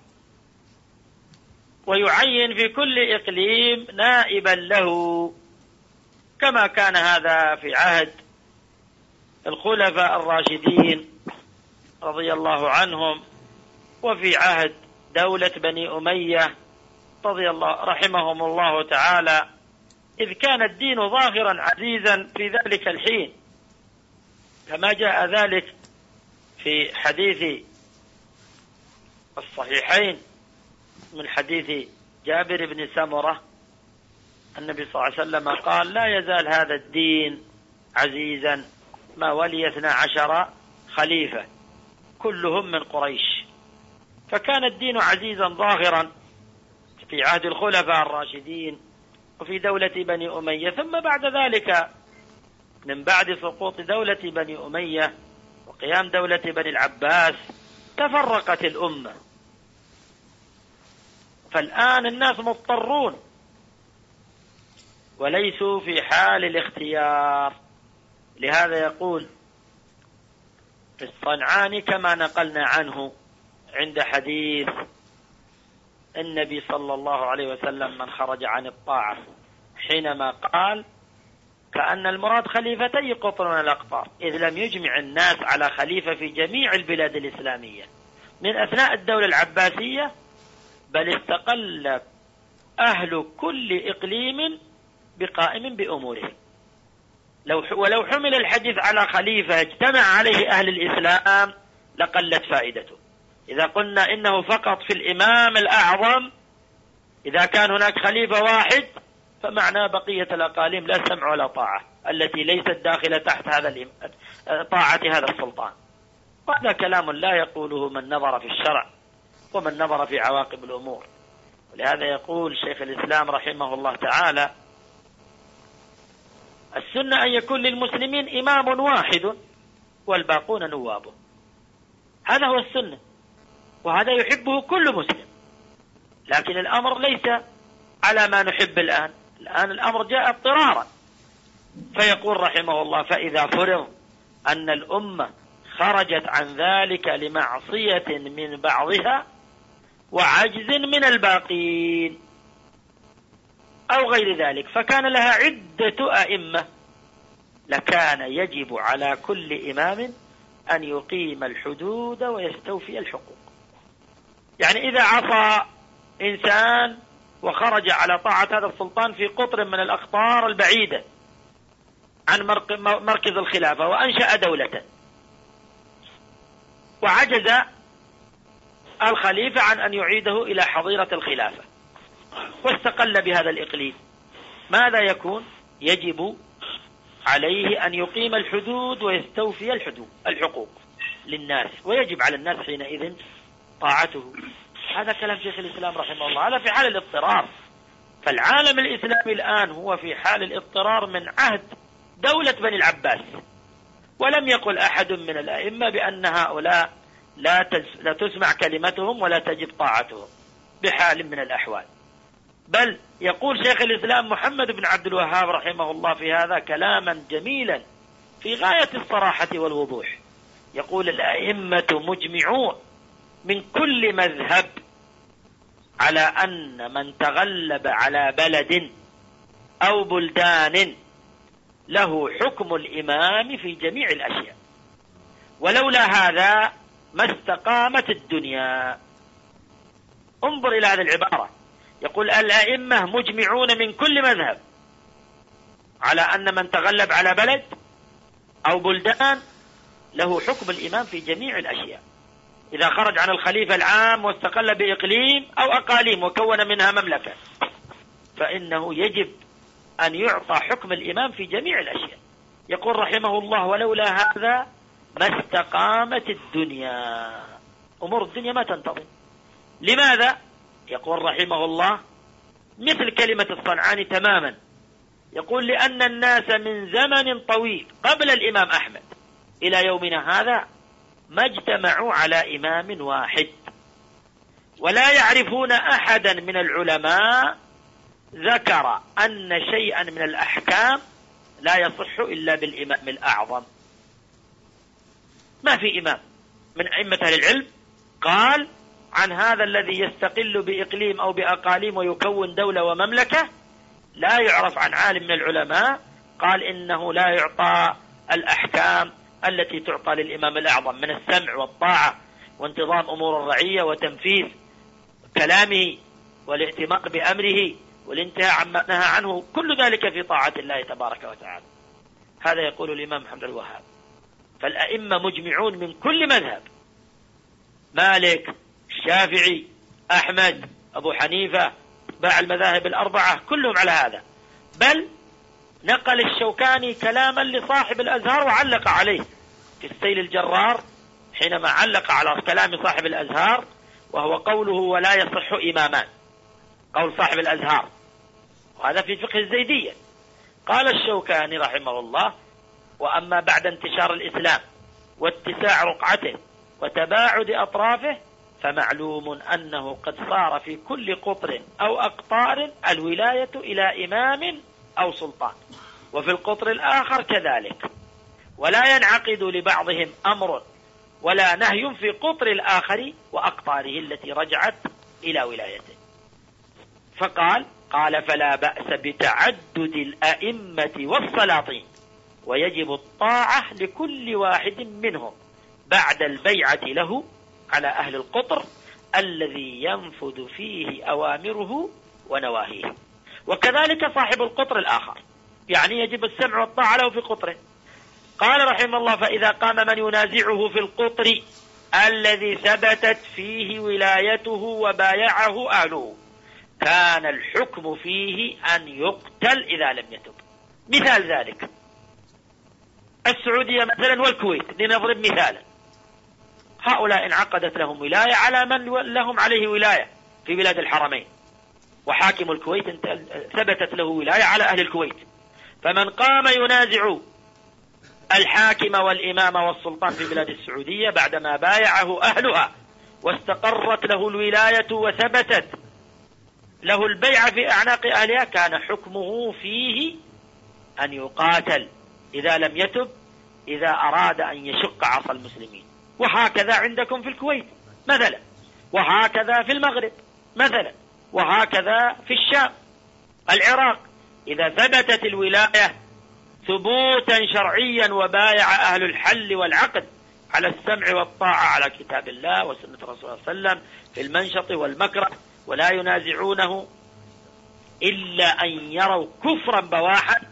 إذا ثبتت البيعة على هذا النحو فإنه لا يجوز الافتيات عليه. ولا تجب أيضا على أهل القطر الآخر طاعة هذا ولا الدخول تحت ولايته لتباعد الأقطار. ثم قال رحمه الله وهذا معلوم لكل من له اطلاع على أحوال البلاد والعباد فاعرف هذا فإنه المناسب للقواعد الشرعية. والمطابق للأدل لما تدل عليه الأدلة. ودع عنك ما يقال في مخالفته. فإن الفرق بين ما كانت عليه الولاية الإسلامية في أول الإسلام وما هي عليه الآن أوضح من الشمس في النهار.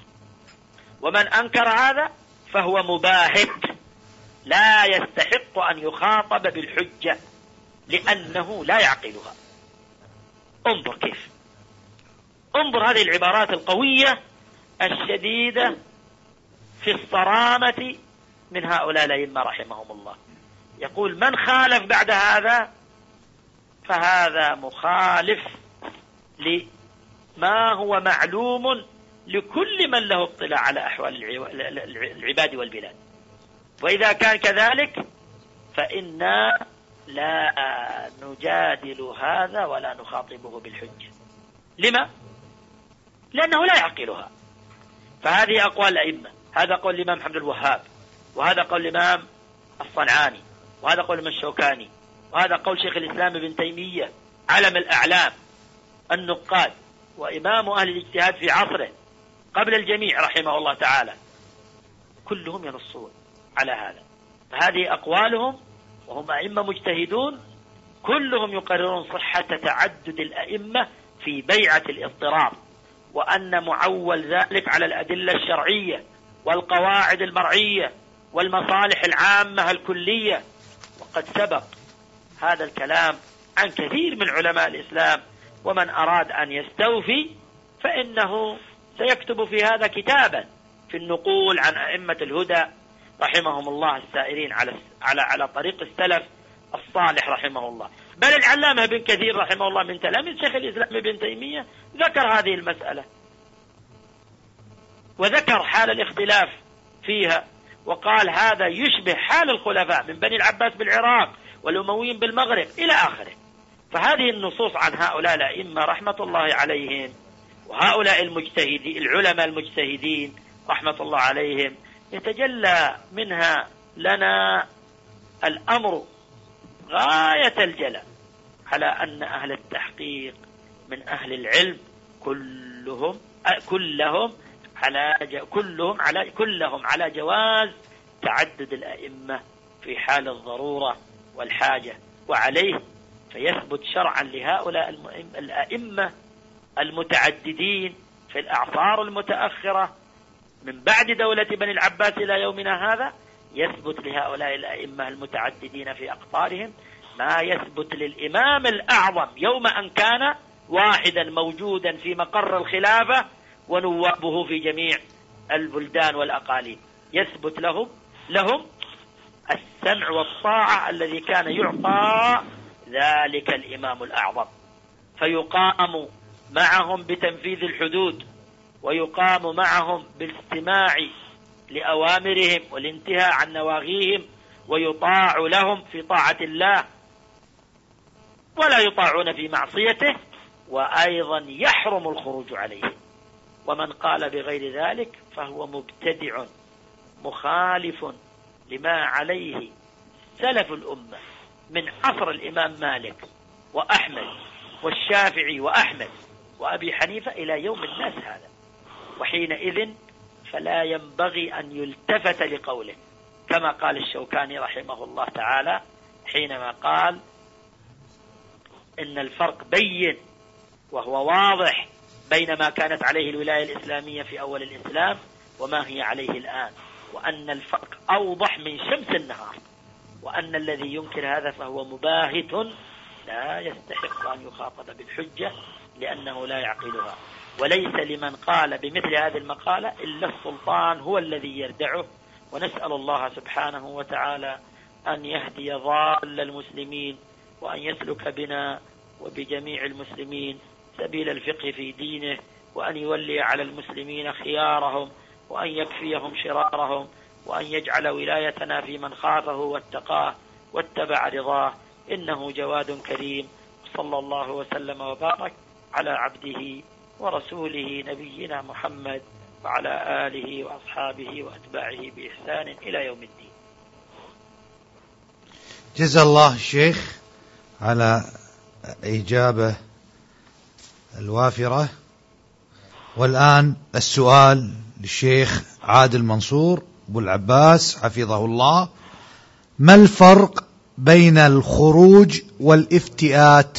ما الفرق بين الخروج والافتئات فليتفضل مشكورا.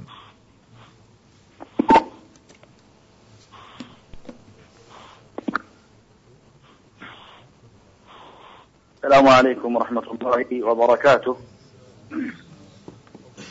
بسم الله صلى الله وسلم وبارك على عبده ورسوله محمد وعلى آله وصحبه ومن اهتدى بهداه. أما بعد فجوابا على هذا السؤال أقول إن الافتئات تصرف ناتج عن غيرة غير منظم ولا معدل له وهو صادر من شخص يقر بالولاية الشرعية واستحقاق ولي الأمر بإقامة الحدود وإعلان الجهاد والأمر المعروف والنهي عن المنكر فيما يخصه وسياسة البلاد داخليا وخارجيا يقر بذلك كله ولكنه تغلبه حماسة في موطن فيتعدى حق ولي الأمر. فيتصرف تصرفا لا يجوز له أن يفعله دون أن يأذن له ولي الأمر. سواء كان ذلك في جانب حدود أو تعزيرات أو في جانب الجهاد والخطوط له أو في جانب الدعوة وغير ذلك مما هي من ولي الأمر. ومن المحتم عليه تنظيمه وأن ذلك بيده. يقر بذلك كله ويعتقده ثم يصدر منه تصرف ناتج عن غيرة شديدة من أجل الدين آنية في نفس الوقت. يندم عليها وتزول. ومع ذلك الأمر النظر في شأنه إن شاء عزره حتى يسد الذريعة ويمنع التسلسل في ذلك وتتابع الناس على تعدي حقه. الذي جعله الله له وأمانة عليه. وإن شاء ترك. أما إذا كان الشخص لا يعتقد الولاية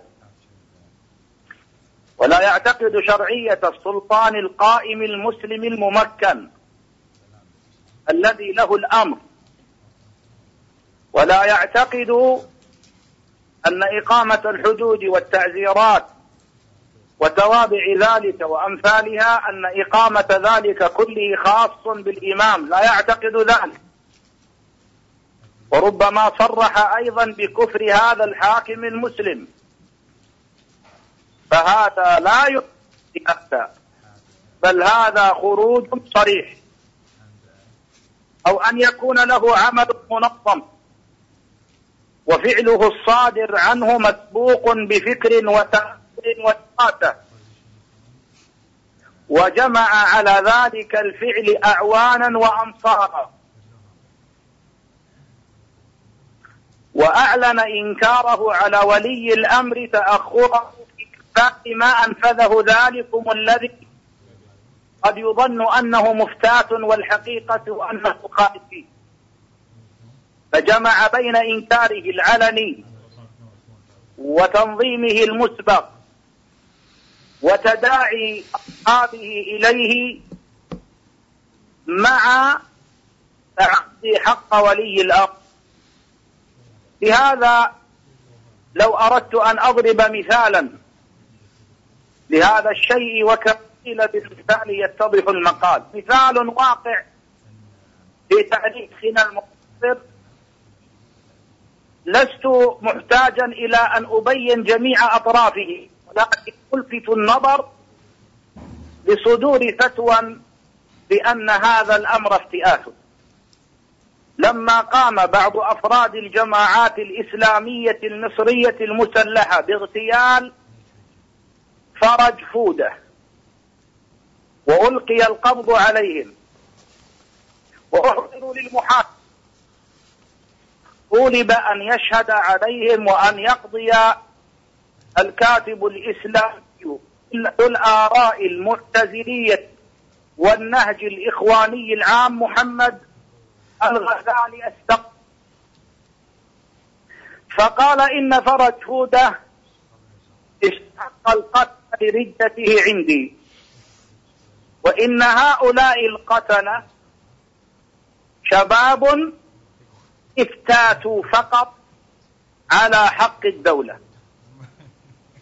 هذا تغيير وطمس لمعالم الفرق بين الخارجي والمفتات لماذا؟ لأن أولئك الشباب أصالة لا يرون ولاية الشرعية ويصرحون بقدر الحاكم وجنده ونظامه. ويستقلون ويخططون حتى نسوا عمليتهم. فلا يقولن الآن أنهم كانوا خوارج لقتلهم فرج فودة ثم يورد على أهل أقوال ذلكم الرجل. إنما الكلام أن الغزالي لما أراد أن يدفع عن هذا الفريق المنظم الذي لا يرى شرعية النظام القائم ولا استحقاقه لإقامة الحد ومنه حد الردة ورآهم قد نظموا مسبقا مع ذلك سمى هذا الفعل وهذا التنظيم وهذه المجموعة سماهم مفتاتين. هذا تحريف وخلط بما فرق بينه الشرع. وأرجو أن يكون بالمثال قد اتضح الفرق بينهما. نعم. نعم. الآن السؤال إلى الشيخ محمد بن رمزان الهاجري. شيخ محمد هل هناك طبعا من بعض الخوارج والطرح الخارجي يأتون بإيرادات وشبه على الشباب فلذلك أود أن أسأل بعض الأسئلة ولكن أطلب من الإخوة جميعا أن تكون الإجابة بدقيقتين حتى يكون يعني هناك وقت لعرض أسئلة أكثر إذا تكرمتم. السؤال للشيخ بن رمزان وهو الملتزم بذلك جزاه الله خير. هل الشيخ صباح الأحمد الصباح وفقه الله إلى كل خير؟ ولي أمر شرعي علما أن الدولة في الكويت تتحاكم إلى القوانين الوضعية. الحمد لله والصلاة والسلام على رسول الله. أعجبني هذا السؤال الواضح. وهذا الوضوح لا يرغب فيه أصحاب الإجمالات. وذكرني هذا السؤال بعض الأسئلة التي طرحت على الشيخ عبد العزيز بن باز رحمه الله عندما سئل عنه الشيخ جابر رحمه الله. ونقول لجابر رحمه الله وغفر الله له ونقول لصباح وفقه الله. وأيضا يذكرني هذا بما انتشر قبل مدة ليست بالبعيدة ممن تكلم على الشيخ صباح وقال هذا غير جامع لشروط الولاية. فما أدري ما هي شروط الولاية عندهم. التي اكتملت في بعض الحكام الذين حكموا الآن بعد الثورات التي لا يرونها في بعض الحكام.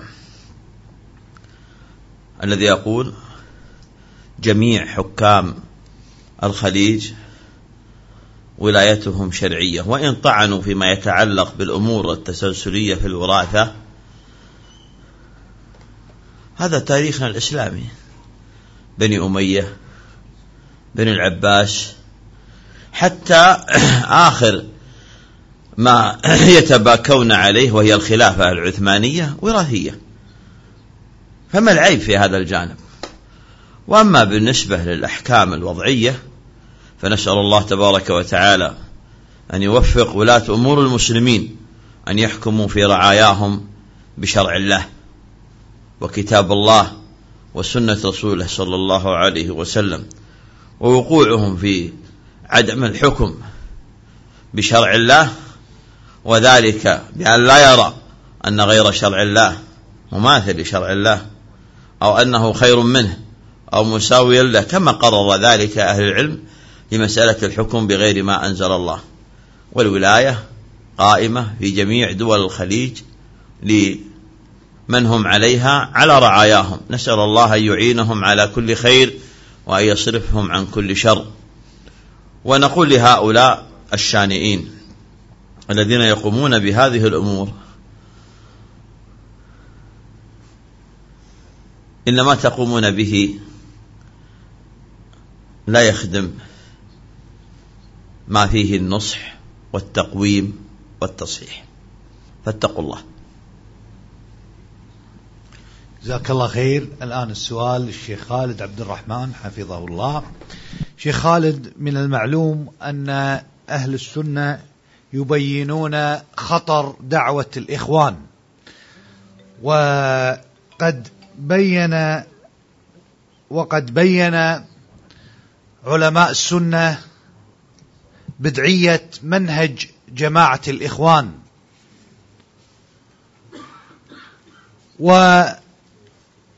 والآن في مصر قد ارتقى الحكم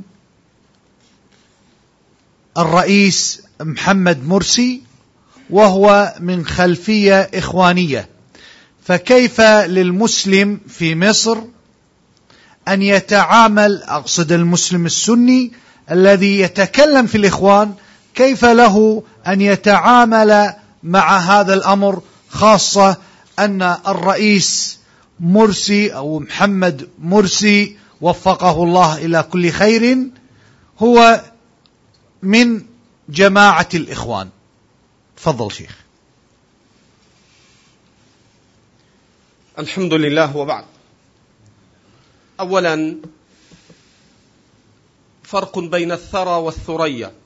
هذا يذكرني حين استدعي شيخ الإسلام ابن تيمية ليبين معتقده في مجلس وكان هذا المجلس جمع له من الفقهاء ما جمع فسئل عن الصفات قال لا أجيب الآن لكن ائتوا بما ذكرته قبل مجلسي هذا حتى لا يقال بأنني قلت هذا الآن مجاملة وإنما اتوا بكراريسي التي في بيتي أو كذا فأتي بالكراريس فقرئ فيها معتقد ابن تيمية.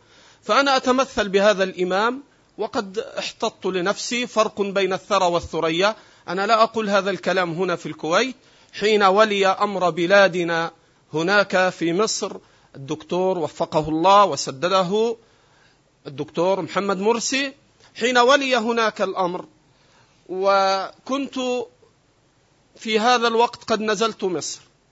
فكان من أول خطبة خطبتها خطبة بعنوان البيعة الشرعية لولي أمر مصر الدكتور مرسي الدكتور مرسي. وكانت هذه الخطبة موجودة في موقعي إلى الآن. وضبطت تاريخها وهي موجودة في موقعي إلى الآن. والخطب التي عقبها جاءت خطبة الإخوان المسلمون خوارج. هذا وأنا في قلب مصر أقول هذا. هذا ديننا. صاحب السنة لا وجهين له لا وجهين له. صاحب السنة هو صاحب سنة يقول الحق. الحاصل وكان من الطرائف أنني ذكرت في تلك الخطبة عبارة أضحكت بعض الناس قلت لا فرق عند أهل السنة بين حسني ومرسي. من استقر له الأمر وتمت له البيعة فله السمع والطاعة. ومن عباراتي التي قلتها قلت وإن رغمت أنوفنا في التراب سمعا وطاعه لله ورسوله. وقلت أيضا في الدروس هناك قلت لا يعرض للسلطان. يدعى له بالصلاح يدعى له بالتوفيق لا تذكر معائبه. هذا ديننا نصدع به وندين الله به. وكان هذا بالنسبة لجماعة الإخوان المسلمين من الأمور الغريبة جدا جدا جدا. حتى قيل ما قيل إنه كيف وظنوا التناقض. ما هو التناقض؟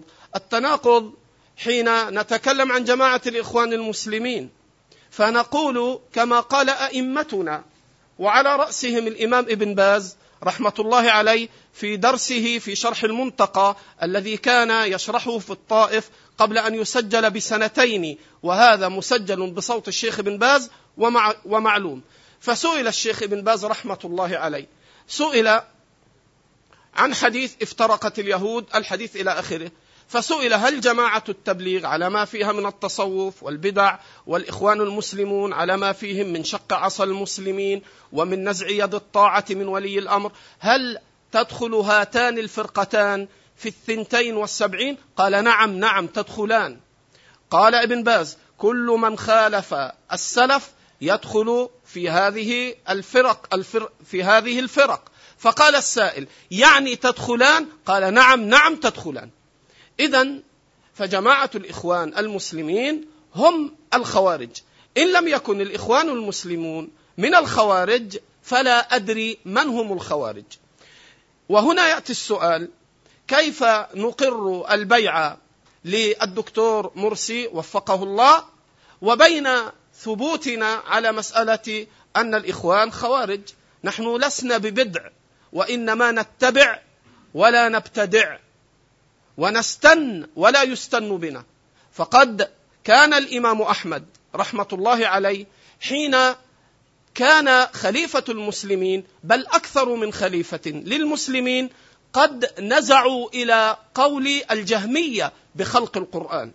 فكان الإمام أحمد يجلد بين يدي السلطان. واقرأوا هذا في سيرة صالح. الإمام ابن الإمام أحمد. فكان يجلد أحمد حتى يغمى عليه. فلما يفيق من الإغماء يقول يا أمير المؤمنين يأتوني يأتوني بشيء من حديث رسول الله أو من كتاب الله. وكان يقول كيف أقول ما لم يقل؟ فضربوا بها أن أحمد لم يكن يلحن كيف أقول ما لم يقل؟ لم الجازمة. تحذف الألف. طبعا هذا تخصص شيخنا الشيخ أحمد السبيعي. فأحمد مع أنه يعذب ويغمى عليه لم يلحن. يقول كيف أقول ما لم يقل؟ لم يقل كيف أقول ما لم يقال فيقع في اللحن. لماذا؟ لأن صاحب السنة يكون رجلا ويكون شديدا في الحق ولا تأخذه في الله لومة لائم. فالمقصود أن الإمام أحمد يجلد حتى يغمى عليه. وتجدون في سيرة صالح لفظة غريبة أن الخليفة يقول له لعنة الله عليك يا أحمد. ومع ذلك يكررها يا أمير المؤمنين كيف أقول ما لم يقل؟ وفي ذات الوقت هو يرد على القول الباطل ويرد على الجهمية بل إن الإمام أحمد كما يقول ابن تيمية صحت النصوص عن أحمد. وعن سائر السلف أن من قال بأن القرآن مخلوق فهو كافر. وهذا كفر المطلق. أما تكفير المعين فهذا له شروط وله انتفاء موانع. الشاهد أن الإمام أحمد وسائر أئمتنا الذين أدركوا ذاك الزمان لم يكفوا ألسنتهم البتة عن بيان الجهمية وضلالهم وانحرافهم وبيان معتقدهم الكفري في مسألة خلق القرآن. ومع ذلك كما استفاض كلام أئمتنا في هؤلاء الجهمية والتحذير من الضلال استفاض أيضا وتواتر كلام أئمتنا في السمع والطاعة للسلطان. وإن كان هذا السلطان قد مال إلى قول الجهمية بل إنه كان يقتل على ذلك وكان يسجن وكان يعذب ومع ذلك فرق أئمتنا بين السمع والطاعة لولي الأمر في غير معصية وبين عدم نزع البيع من العنق وبين الدعاء له بالخير. ولما قيل لأحمد إن فضيل بن عياض يقول لو كان لي دعوة مستجابة لدعوتها للسلطان فقال أحمد ما أحسن من تزع ما أحسن من تزع. إذا الحاصل أن أهل السنة يسمعون ويطيعون لولي الأمر وإن كان ومال إلى قول أو إلى مذهب جماعة أو انتسب إلى جماعة من أهل البدع والضلال ولا يعرضون للسلطان إلا بالخير. أما الأقوال المخالفة وأما الفرق الضالة فإنه من دين المسلمين أن يحذر منها وأن يصدع بالحق في كلا الأمرين. ومن لم يميز فليستعن بالله أن يعلمه وأن يرجع إلى طريقة أئمتنا في التعامل في مثل هذه المواقف.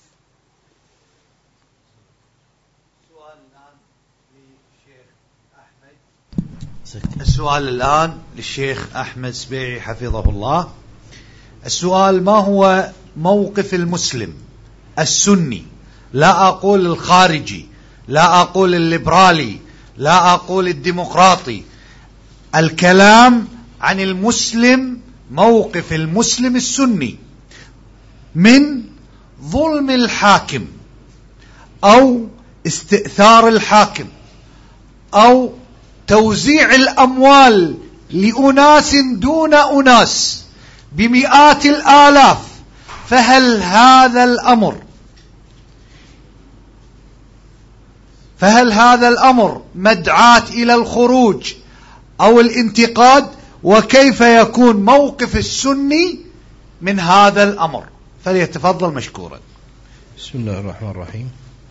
هذه المسألة لم يتركها النبي صلى الله عليه وسلم يعني هملا إنما ابتدر صلى الله عليه وسلم في الكلام فيها في أكثر من حديث بكلام واضح.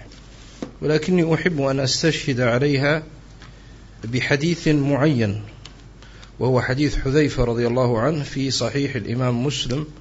يقول النبي صلى الله عليه وآله وسلم يكون أمراء لا يهتدون بهدي ولا يستنون بسنتي. يقوم فيهم رجال قلوبهم قلوب الشياطين في جثمان إنس. فقلت وماذا أصنع أو كيف أصنع إذا أدركني ذلك؟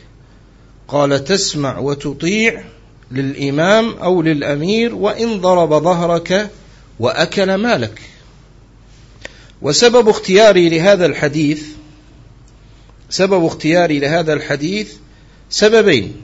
السبب يعني من باقي الأحاديث وإلا الأحاديث في البخاري مثلا قيل للنبي صلى الله عليه وسلم يكون علينا أمراء يسألوننا الذي لهم ويمنعوننا الذي لنا. فقال النبي صلى الله عليه وسلم اعطوهم الذي لهم وسلوا الله الذي لكم. وحديث أبي ذر اسمع وأطع وإن ضرب ظهرك وأكل مالك. فالأحاديث كثيرة. ولكن هذا الحديث بالذات أولا أن هذا الحديث جاء فيه وصف أحوال الأمراء ومن حولهم بأوصاف شديدة جدا لو اجتمع الناس كلهم عن بكرة أبيهم من أن يصفوا الشر فلن يستطيعوا أن يصفوه بهذا الوصف الذي نطق به صلى الله عليه وآله وسلم. يقوم فيهم رجال قلوبهم قلوب الشياطين في جثمان إنس. وحسبك بهذا الشر ووجوده بهذه الصفة. ثم يأمر بالسمع والطاعة وإن ضرب ظهرك وأكل مالك. السبب الثاني الذي دفعني إلى الاستشهاد بهذا الحديث هو أن هذا الحديث يشق جدا على أهل الأهواء ويثقل عليهم جدا حتى أن بعضهم يتسلط عليه من غلبة الهوى وهو في صحيح الإمام مسلم فيضعفه. وأحب أن أقول أن النبي صلى الله عليه وسلم يقول اسمع وأطع وإن ضرب ظهرك وأكل مالك. يعني مالك الذي اكتسبته مالك الذي لك. اليوم التمسك بالسنة لا يعني أكثر من أنك تصبر دون أن تتعرض لشيء من هذه الأذية المذكورة في هذه الأحاديث. يعني هذه الأذية يضربك ثم يأكل مالك الذي هو مالك من كسبك. فهذه لا يفعلها أمراء وملوك هذا الزمان خاصة في مثل هذه البلادين التي أنعم الله عز وجل عليها برغد العيش. وهذا يدل على يسر وسهولة التمسك بالسنة بفضل الله عز وجل. من هذه الناحية يعني من هذه الناحية خاصة فعلى المسلم أن يتقي الله تبارك وتعالى في نفسه. أنت المخاطب هذا كلام النبي صلى الله عليه وسلم لك يا مسلم ويا مسلمة. لا يصلح أن تسمع كلام النبي صلى الله عليه وسلم ثم تصير إلى أن تهيج من قبل السياسيين أو أهل البدع أو غيرهم. اتق الله تبارك وتعالى. تمسك بالسنة فإن التمسك في السنة فيه الأجر العظيم في الدنيا والآخرة. والله أعلم.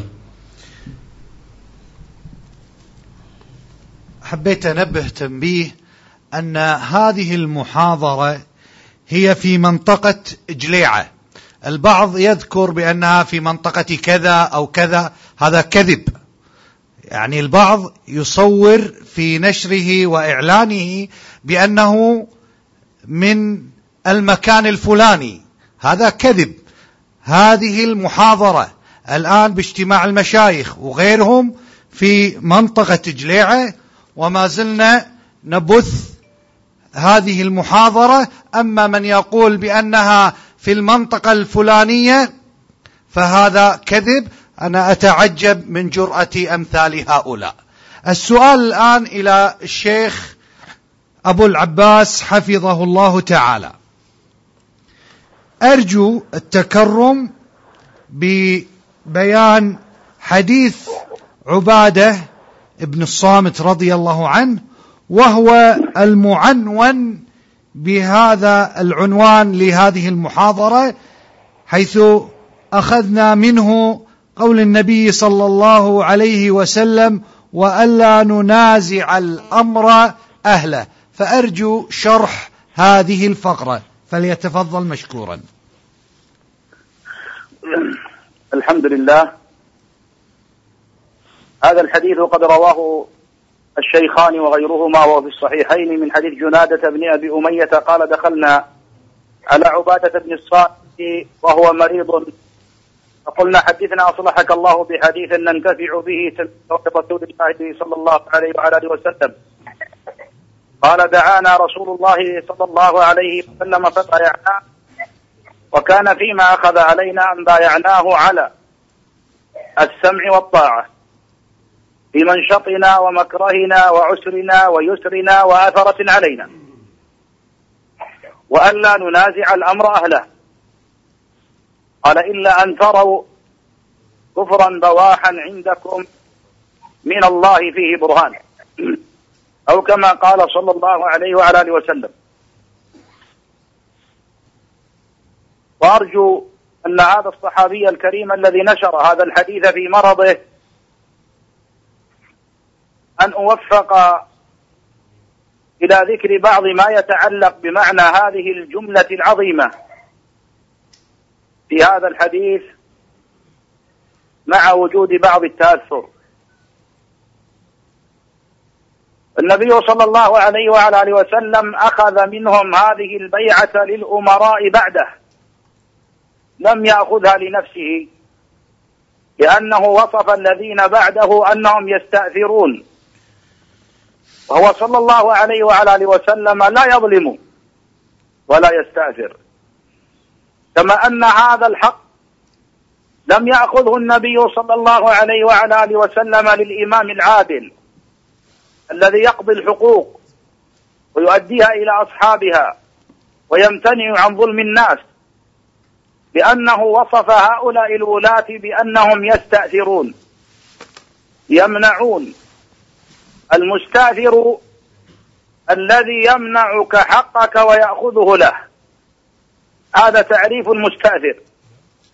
سواء استأثر عليك بالجاه والماء والسلطان والمنصب أو استأثر عليك بالمال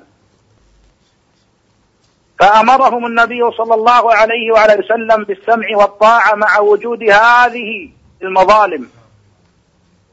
ثم الشق الثاني الذي بايعوا عليه.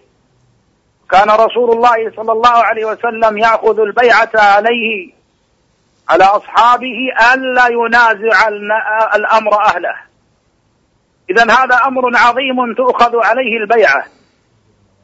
وهذا أمر مجمع عليه بين أهل الحق يقول الإمام البخاري المجمع على إمامته. لقيت أكثر من ألف رجل من أهل العلم أهل الحجاز ومكة والمدينة والكوفة والبصرة وواسط وبغداد والشام ومصر. ثم ذكر جماعة منهم بأسمائهم ثم قال ما رأيت واحدا منهم يختلف في هذه الأشياء فذكر أمورا. ومنها قوله وألا ننازع الأمر أهله. فعدم منازعة الأمر أهله مسألة إجماع لا نزاع. ولا اختلاف فيها. إذا هذا الإمام الجبل في الحفظ والإتقان يرويه عن أكثر من ألف شيخ لقيهم في البلدان من أئمة الحديث على اختلاف الأعصار والأجيال فقل لي بربك من الناس بعدهم؟ إما متكلم متهالك أو خارجي مارق أو ذواق سخيف. هؤلاء أئمة الدنيا مجمعون على عدم منازعة الأمر أهله. فمن هم هؤلاء؟ من صاحب الأمر ومن أهل الأمر. ولي الأمر من هو؟ لن تستطيع أيها المسلم أن تطبق هذا الحديث إلا إذا عرفت من هو ولي الأمر.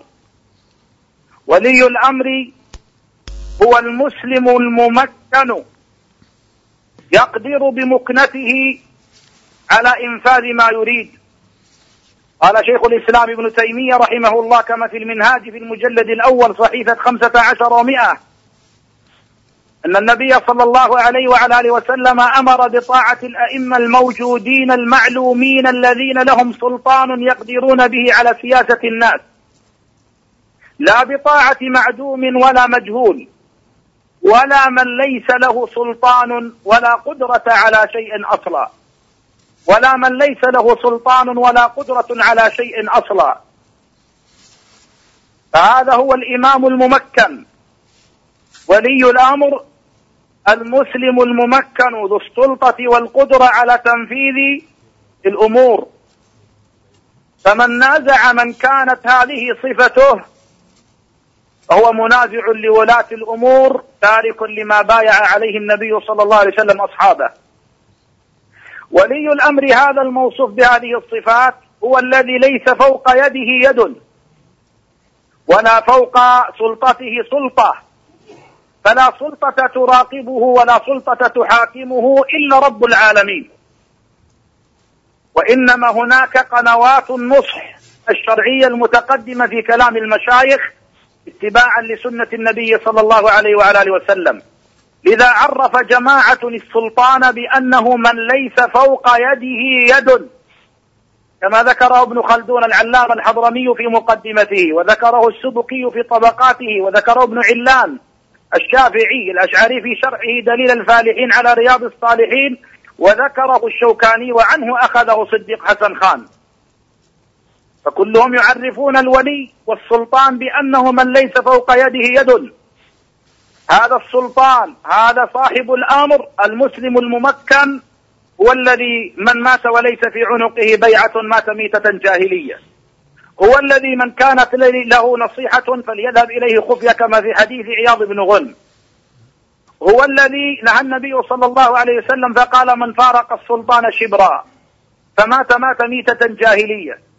قد حرفت الجماعات السياسية والخارجية معاني هذه الأحاديث فجعلوا البيعة والنصيحة السرية لأمراء الأحزاب والجماعات.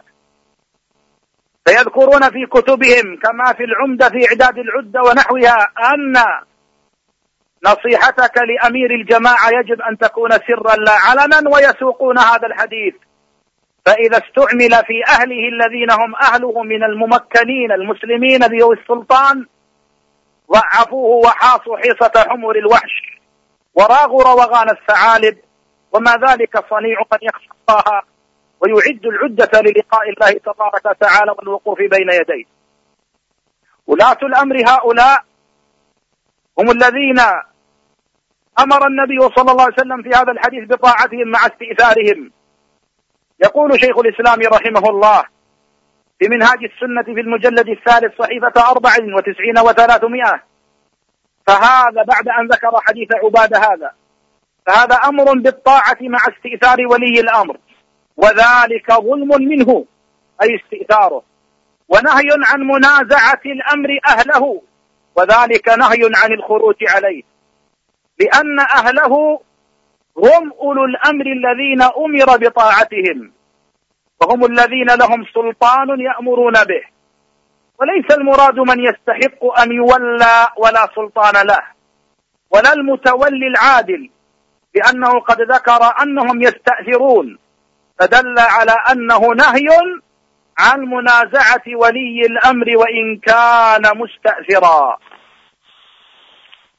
وقال رحمه الله في المجلد الرابع صحيفة أربعين وخمسمائة فقد أمر النبي صلى الله عليه وسلم المسلمين بأن يصبروا على الاستئثار عليهم وأن يطيعوا ولاة أمورهم وإن استأثروا عليهم وألا ينازعوهم الأمر.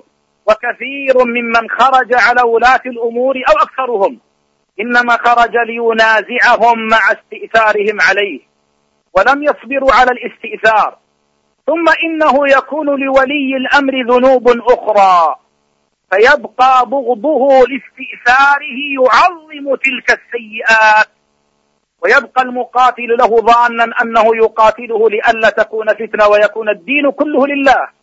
ومن أعظم ما حركه عليه طلب غرضه إما ولاية وإما مال كما قال تعالى فإن أعطوا منها رضوا وإن لم يعطوا منها إذا هم يسخطون وفي الصحيح عن النبي صلى الله عليه وسلم أنه قد ثلاثة لا يكلمهم الله ولا ينظر إليهم يوم القيامة ولا يزكيهم ولهم عذاب أليم.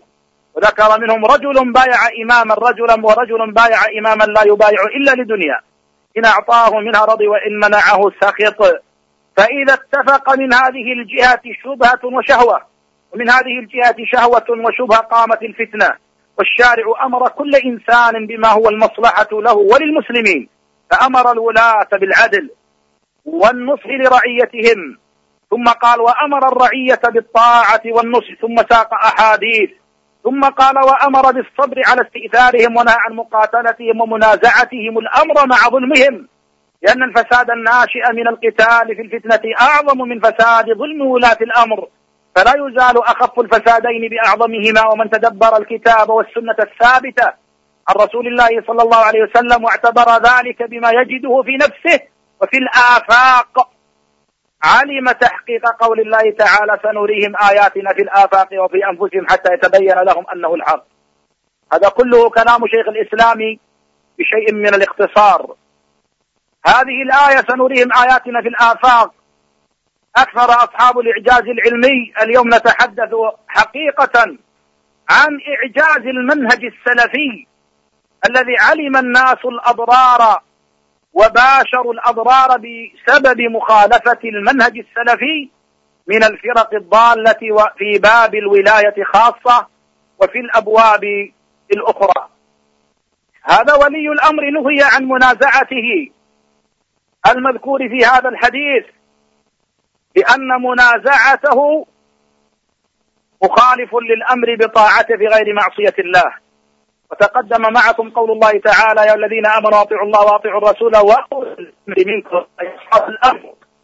قال شيخ الإسلام رحمه الله مجموع الفتاوى المجلد الثالث صفحة 50 و200 قال الأئمة إن أولي الأمر صفان العلماء والأمراء وهذا يدخل فيه مشايخ الدين وملوك المسلمين كل منهم يطاع فيما إليه من الأمر. أي لا يطاع مشايخ الدين في كل ما دعوا إليه لأن هناك خصائص لولاة الأمور لا يتعداها لا عالم دين ولا عامة المسلمين. قال كل منهم يطاع فيما إليه من الأمر كما يطاع هؤلاء يعني العلماء بما يأمرون به من العبادات ويرجع إليهم في المعاني القرآن والحديث والإخبار عن الله. وكما يطاع هؤلاء يعني الحكام في الجهاد وإقامة الحد وغير ذلك مما يباشرونه من الأفعال التي أمرهم الله بها. ولي الأمر هذا كما تلاحظون شخص واحد. إذا قال النبي صلى الله عليه وعلى آله وسلم كما في حديث عرفجة الذي رواه مسلم وفيه ومن أتاكم وأمركم جميع على رجل واحد. يريد أن يفرق جماعتكم فاضربوا عنق كائنا من كان. على رجل واحد. إن أحدية الحاكم وأنه رجل واحد مسؤول عن رعيته بين يدي الله تبارك وتعالى ومحاسب على ذلك. إن جار أو ظلم أو عدل إن غش أو نصح كما في الأحاديث الصحيحة المذكورة في غير هذا الموضع المعلومة عند كثيرين ولله الحمد. إذا هذا الحاكم الذي أمر بطاعته شخص واحد وهم اليوم يقولون كيف يكون مصير عشرين مليون ثلاثة عشر مليون عشرة ملايين في يد رجل واحد؟ فلا بد من قبول. المنهج الجمهوري والمنهج الديمقراطي. حتى لا يتسلط رجل على ملايين من البشر. عجبا والله. ومع ذلك يقولون نريد الخلافة يحكمها رجل واحد. لم يقبلوا أن يكون رجل حاكما لمليونين وخمسة وعشرة. ويزعمون أنهم يريدون أن يقيموا رجلا يحكم المليار. ويتصرف فيهم ولكن من خالف الحق تناقض ولا بد. إذا هذا لا يجوز منازعته. لا منازعة سلاح لإسقاط ولايته كلية ولا منازعة مسؤوليات لإسقاط مسؤولياته في بعض الأمور وسلب بعض سلطته ونزع ذلك منه. لا تجوز المنازعة لا بالكلمة ولا بالمظاهرة. ولا بالاعتصام ولا بالإضراب وكلها حكمها واحد وإن اختلفت الأسماء. ولا بالكتابة والتغريدات في مواقع التواصل الاجتماعي من فيسبوك وتويتر وغير ذلك. ولا الاجتماع عند أبواب السلطان والتداعي. لماذا تتداعون؟ قالوا لزيارة. سبحان الله. الزيارة جماعية. والزيارة يقول الله إذا قيل لكم ارجعوا فارجعوا. فلماذا لا تتأدبون بأدب القرآن؟ فترجعون من, من أمام قصور الولاة والحكام. والزيارة تكون علنية ويعلن للناس أننا سنذهب إلى زيارة السلطان فلان والأمير فلان فهلموا لنناصحه. وكتابة البيانات والتداعي إلى ذلك وإعلانه وإظهاره هذا مع مخالفته للسنة والاتباع. فإنه مخالف للإخلاص وإرادة وجه الله تعالى كما قرره أهل العلم والإيمان. ومنهم على سبيل المثال شيخ شيوخنا العلامة ابن السعدي وشيخنا العلامة ابن عثيمين رحمه الله تعالى سماعا منه في بعض دروس الحرم وقراءة له في بعض كتبه. وكل هؤلاء ومن وغير من أهل العلم يقررون على أن الرجل إذا نصح سلطانه سرا ثم خرج يقول ناصحته وقلت له فهذا أولا خائن.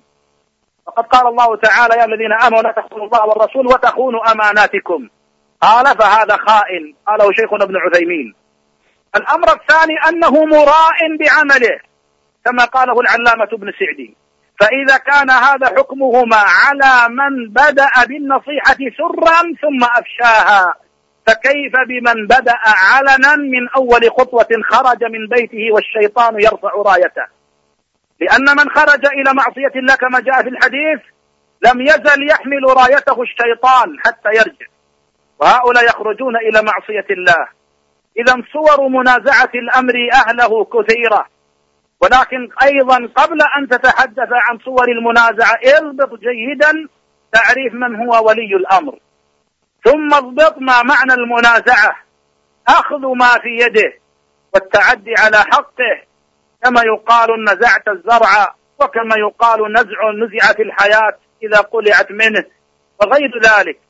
فعلى المسلم إخوتي في الله أن يعلم أن الأمة لا صلاح لها ولا استقامة ولا درء للفتن إلا بأن تسمع وتطيع كما أخبرها النبي صلى الله عليه وسلم بل كما أوجب عليها الله وأوجب عليها رسول الله صلى الله عليه وسلم ولهذا أقول وأختم بقول شيخ الإسلام كما في قاعدة مختصرة في وجوب طاعة الله ورسوله وولاة الأمر في صحيفة 35 قال رحمه الله وما أمر الله به ورسوله من طاعة ولاة الأمور ومناصحتهم واجب على الإنسان وإن لم يعاهدهم عليه وإن لم يحلف لهم الأيمان المؤكدة.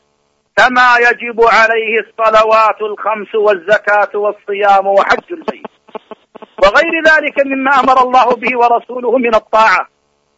فإذا حلف على ذلك توكيدا وتثبيتا لما أمر الله به ورسوله من طاعة ولاة الأمور ومناصحتهم فالحالف على هذه الأمور لا يحل له أن يفعل خلاف المحلوف عليه.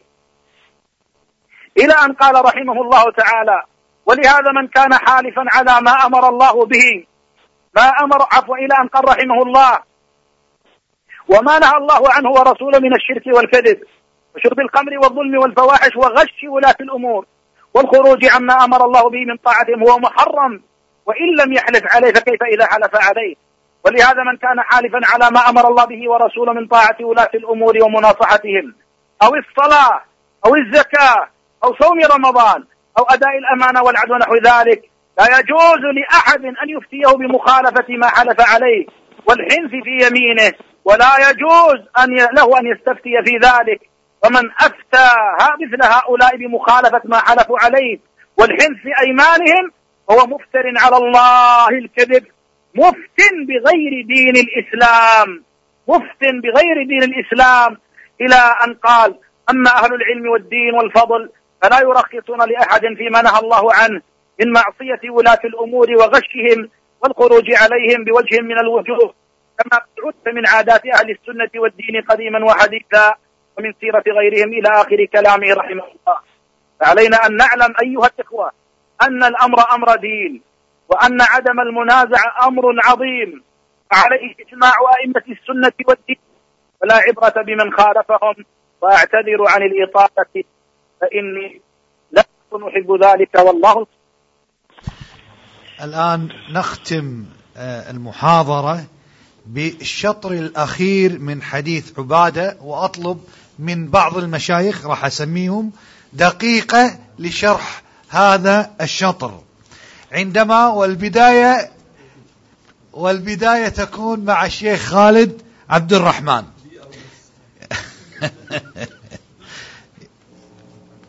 قال صلى الله عليه وسلم إلا أن تروا كفرا بواحا عندكم فيه من الله برهان.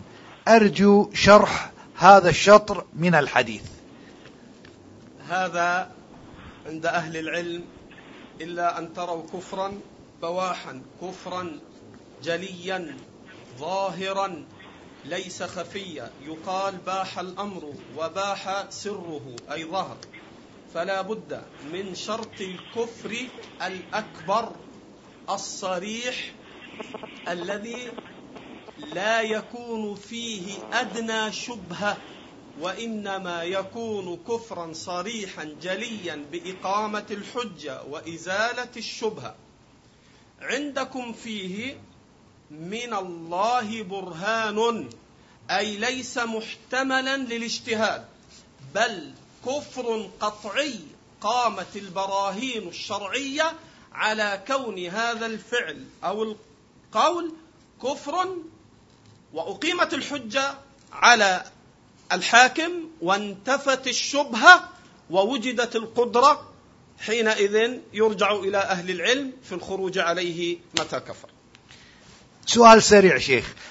الإمام أحمد مع الخليفة ألم يقم الحجة عليه؟ خاصة أنه ناظر وبين وقد قال باعتقاد كفري. تفضل شيخ. نعم. هذا صحيح. قال شيخ الإسلام وأحمد حين ناظر بين يدي الخليفة علم أن الخليفة لم تنحل عنه الشبهة. بل دخلته الشبهة وعجز عن ردها. فلذلك لم يحكم عليه أحمد بالكفر لأن أحمد ظهر له أنه لم يدرك حقيقة الأمر بل تملكت منه الشبهة. ومن هنا لا بد من إقامة الشروط وانتفاء الموانع حيث أن العالم يظهر له ظهورا جليا أن هذا الحاكم لم تدخل عليه شبهة بل صار الأمر بالنسبة له جليا. الشيخ أحمد باسمول كلمة بدقيقتين لشرح هذا الشرط اللي ذكرناه تفضل. نعم بسم الله الرحمن الرحيم. أقول قبل أن نشرح هذه الكلمة الأخيرة هناك نص عن الشيخ أحمد النجمي رحمه الله تعالى مهم في شرح العبارة التي آه، قام الشيخ عادل منصور جزاه الله خير بشرحها وهي دقيقة من دقائق الشيخ أحمد النجمي رحمه الله تعالى حيث قال تحريم المنازعة لهم وهي تكون بأمور منها إظهار احتقارهم والتهوين من شأنهم إظهار مثالبهم في المجتمعات وعلى المنابر اختلاق مثال وعيوب لهم من أجل زرع بغضهم في قلوب العامة والناشئة من طلاب العلم ذم العلماء واتهامهم بالمداهنة وبيع الذمم استعمال ما من شأنه التهييج عليهم والإثارة ضدهم. كل هذا من أنواع منازعة الحكام الذي نهى عنه رسول الله صلى الله عليه وسلم. انتهى. وهذه نكتة لطيفة من الشيخ النجم رحمه الله تعالى. لا شيخ أحمد عندك دقيقتين. تفضل. طيب. وأما الحديث قوله صلى الله عليه وسلم إلا أن تروا كفرا بواحا فهذا استخلص منه العلماء شروط الخروج على الحاكم. الشرط الأول اليقين اليقين في وقوع الحاكم في الكفر. وهنا ننبه على أمرين. أما الأمر الأول فهو ما أشرت إليه يا شيخ محمد بارك الله فيك في السؤال وهو التفريق بين الحكم العام وبين تنزيل الحكم على المعين. فالإمام أحمد كان يقول من قال القرآن مخلوق فهو كافر جهمي. ومع ذلك ما كفر الحاكم. ومن هنا ننتقل للدقيقة الثانية أو التنبيه الثاني وهو أن الحكم على الحاكم هذا بأنه كافر ووقع في الكفر وتنزيله عليه إنما هو خاص للعلماء المجتهدين للعلماء الربانيين الذين يوفقون لمثل هذا الحكم. ليس هذا الحكم مفتوحا للعابين والحزبيين وأصحاب الجمعيات والجماعات الباطلة. الأمر الشرط الثاني أن يكون هذا الكفر ظاهر واضح أن يكون هذا الكفر ظاهرا واضحا عليه الدليل من من الكتاب والسنة. الأمر الثالث القدرة على إزالة هذا الحاكم. لابد أن تكون عند المسلمين قدرة على إزالة هذا الحاكم. فإن لم تكن عندهم قدرة فإنه لا يجوز لهم إزالته. وننتقل للشرط الرابع الذي ذكره العلماء وهو أن لا يترتب على هذا على هذه الإزالة مفسدة أعظم من التي يراد إزالتها. قال شيخ الإسلام ابن تيمية رحمه الله تعالى كما في منهج السنة لعله لا يعرف طائفة خرجت على ذي سلطان إلا وكان في خروجها من الفساد ما هو أعظم من الفساد الذي يراد إزالته انتهى. وقال الإمام ابن باز رحمه الله تعالى الخروج على ولاة الأمور يسبب فسادا كبيرا وشرا عظيما فيختل به الأمن وتضيع الحقوق ولا يتيسر ردع الظالم ولا نصر المظلوم. انتهى. أقول والواقع أكبر شاهد على هذا الكلام في كون هذا الخروج وإزالة هذا الحاكم يسبب فسادا عريضا وفسادا كبيرا في المجتمع. والله أعلم. جزاكم الله خير جميعا على ما أفدتم وأسأل الله عز وجل أن يكون ذلك في ميزان حسناتكم يوم القيامة. وأقول قولي هذا وأستغفر الله لي ولكم. جزاكم الله خير.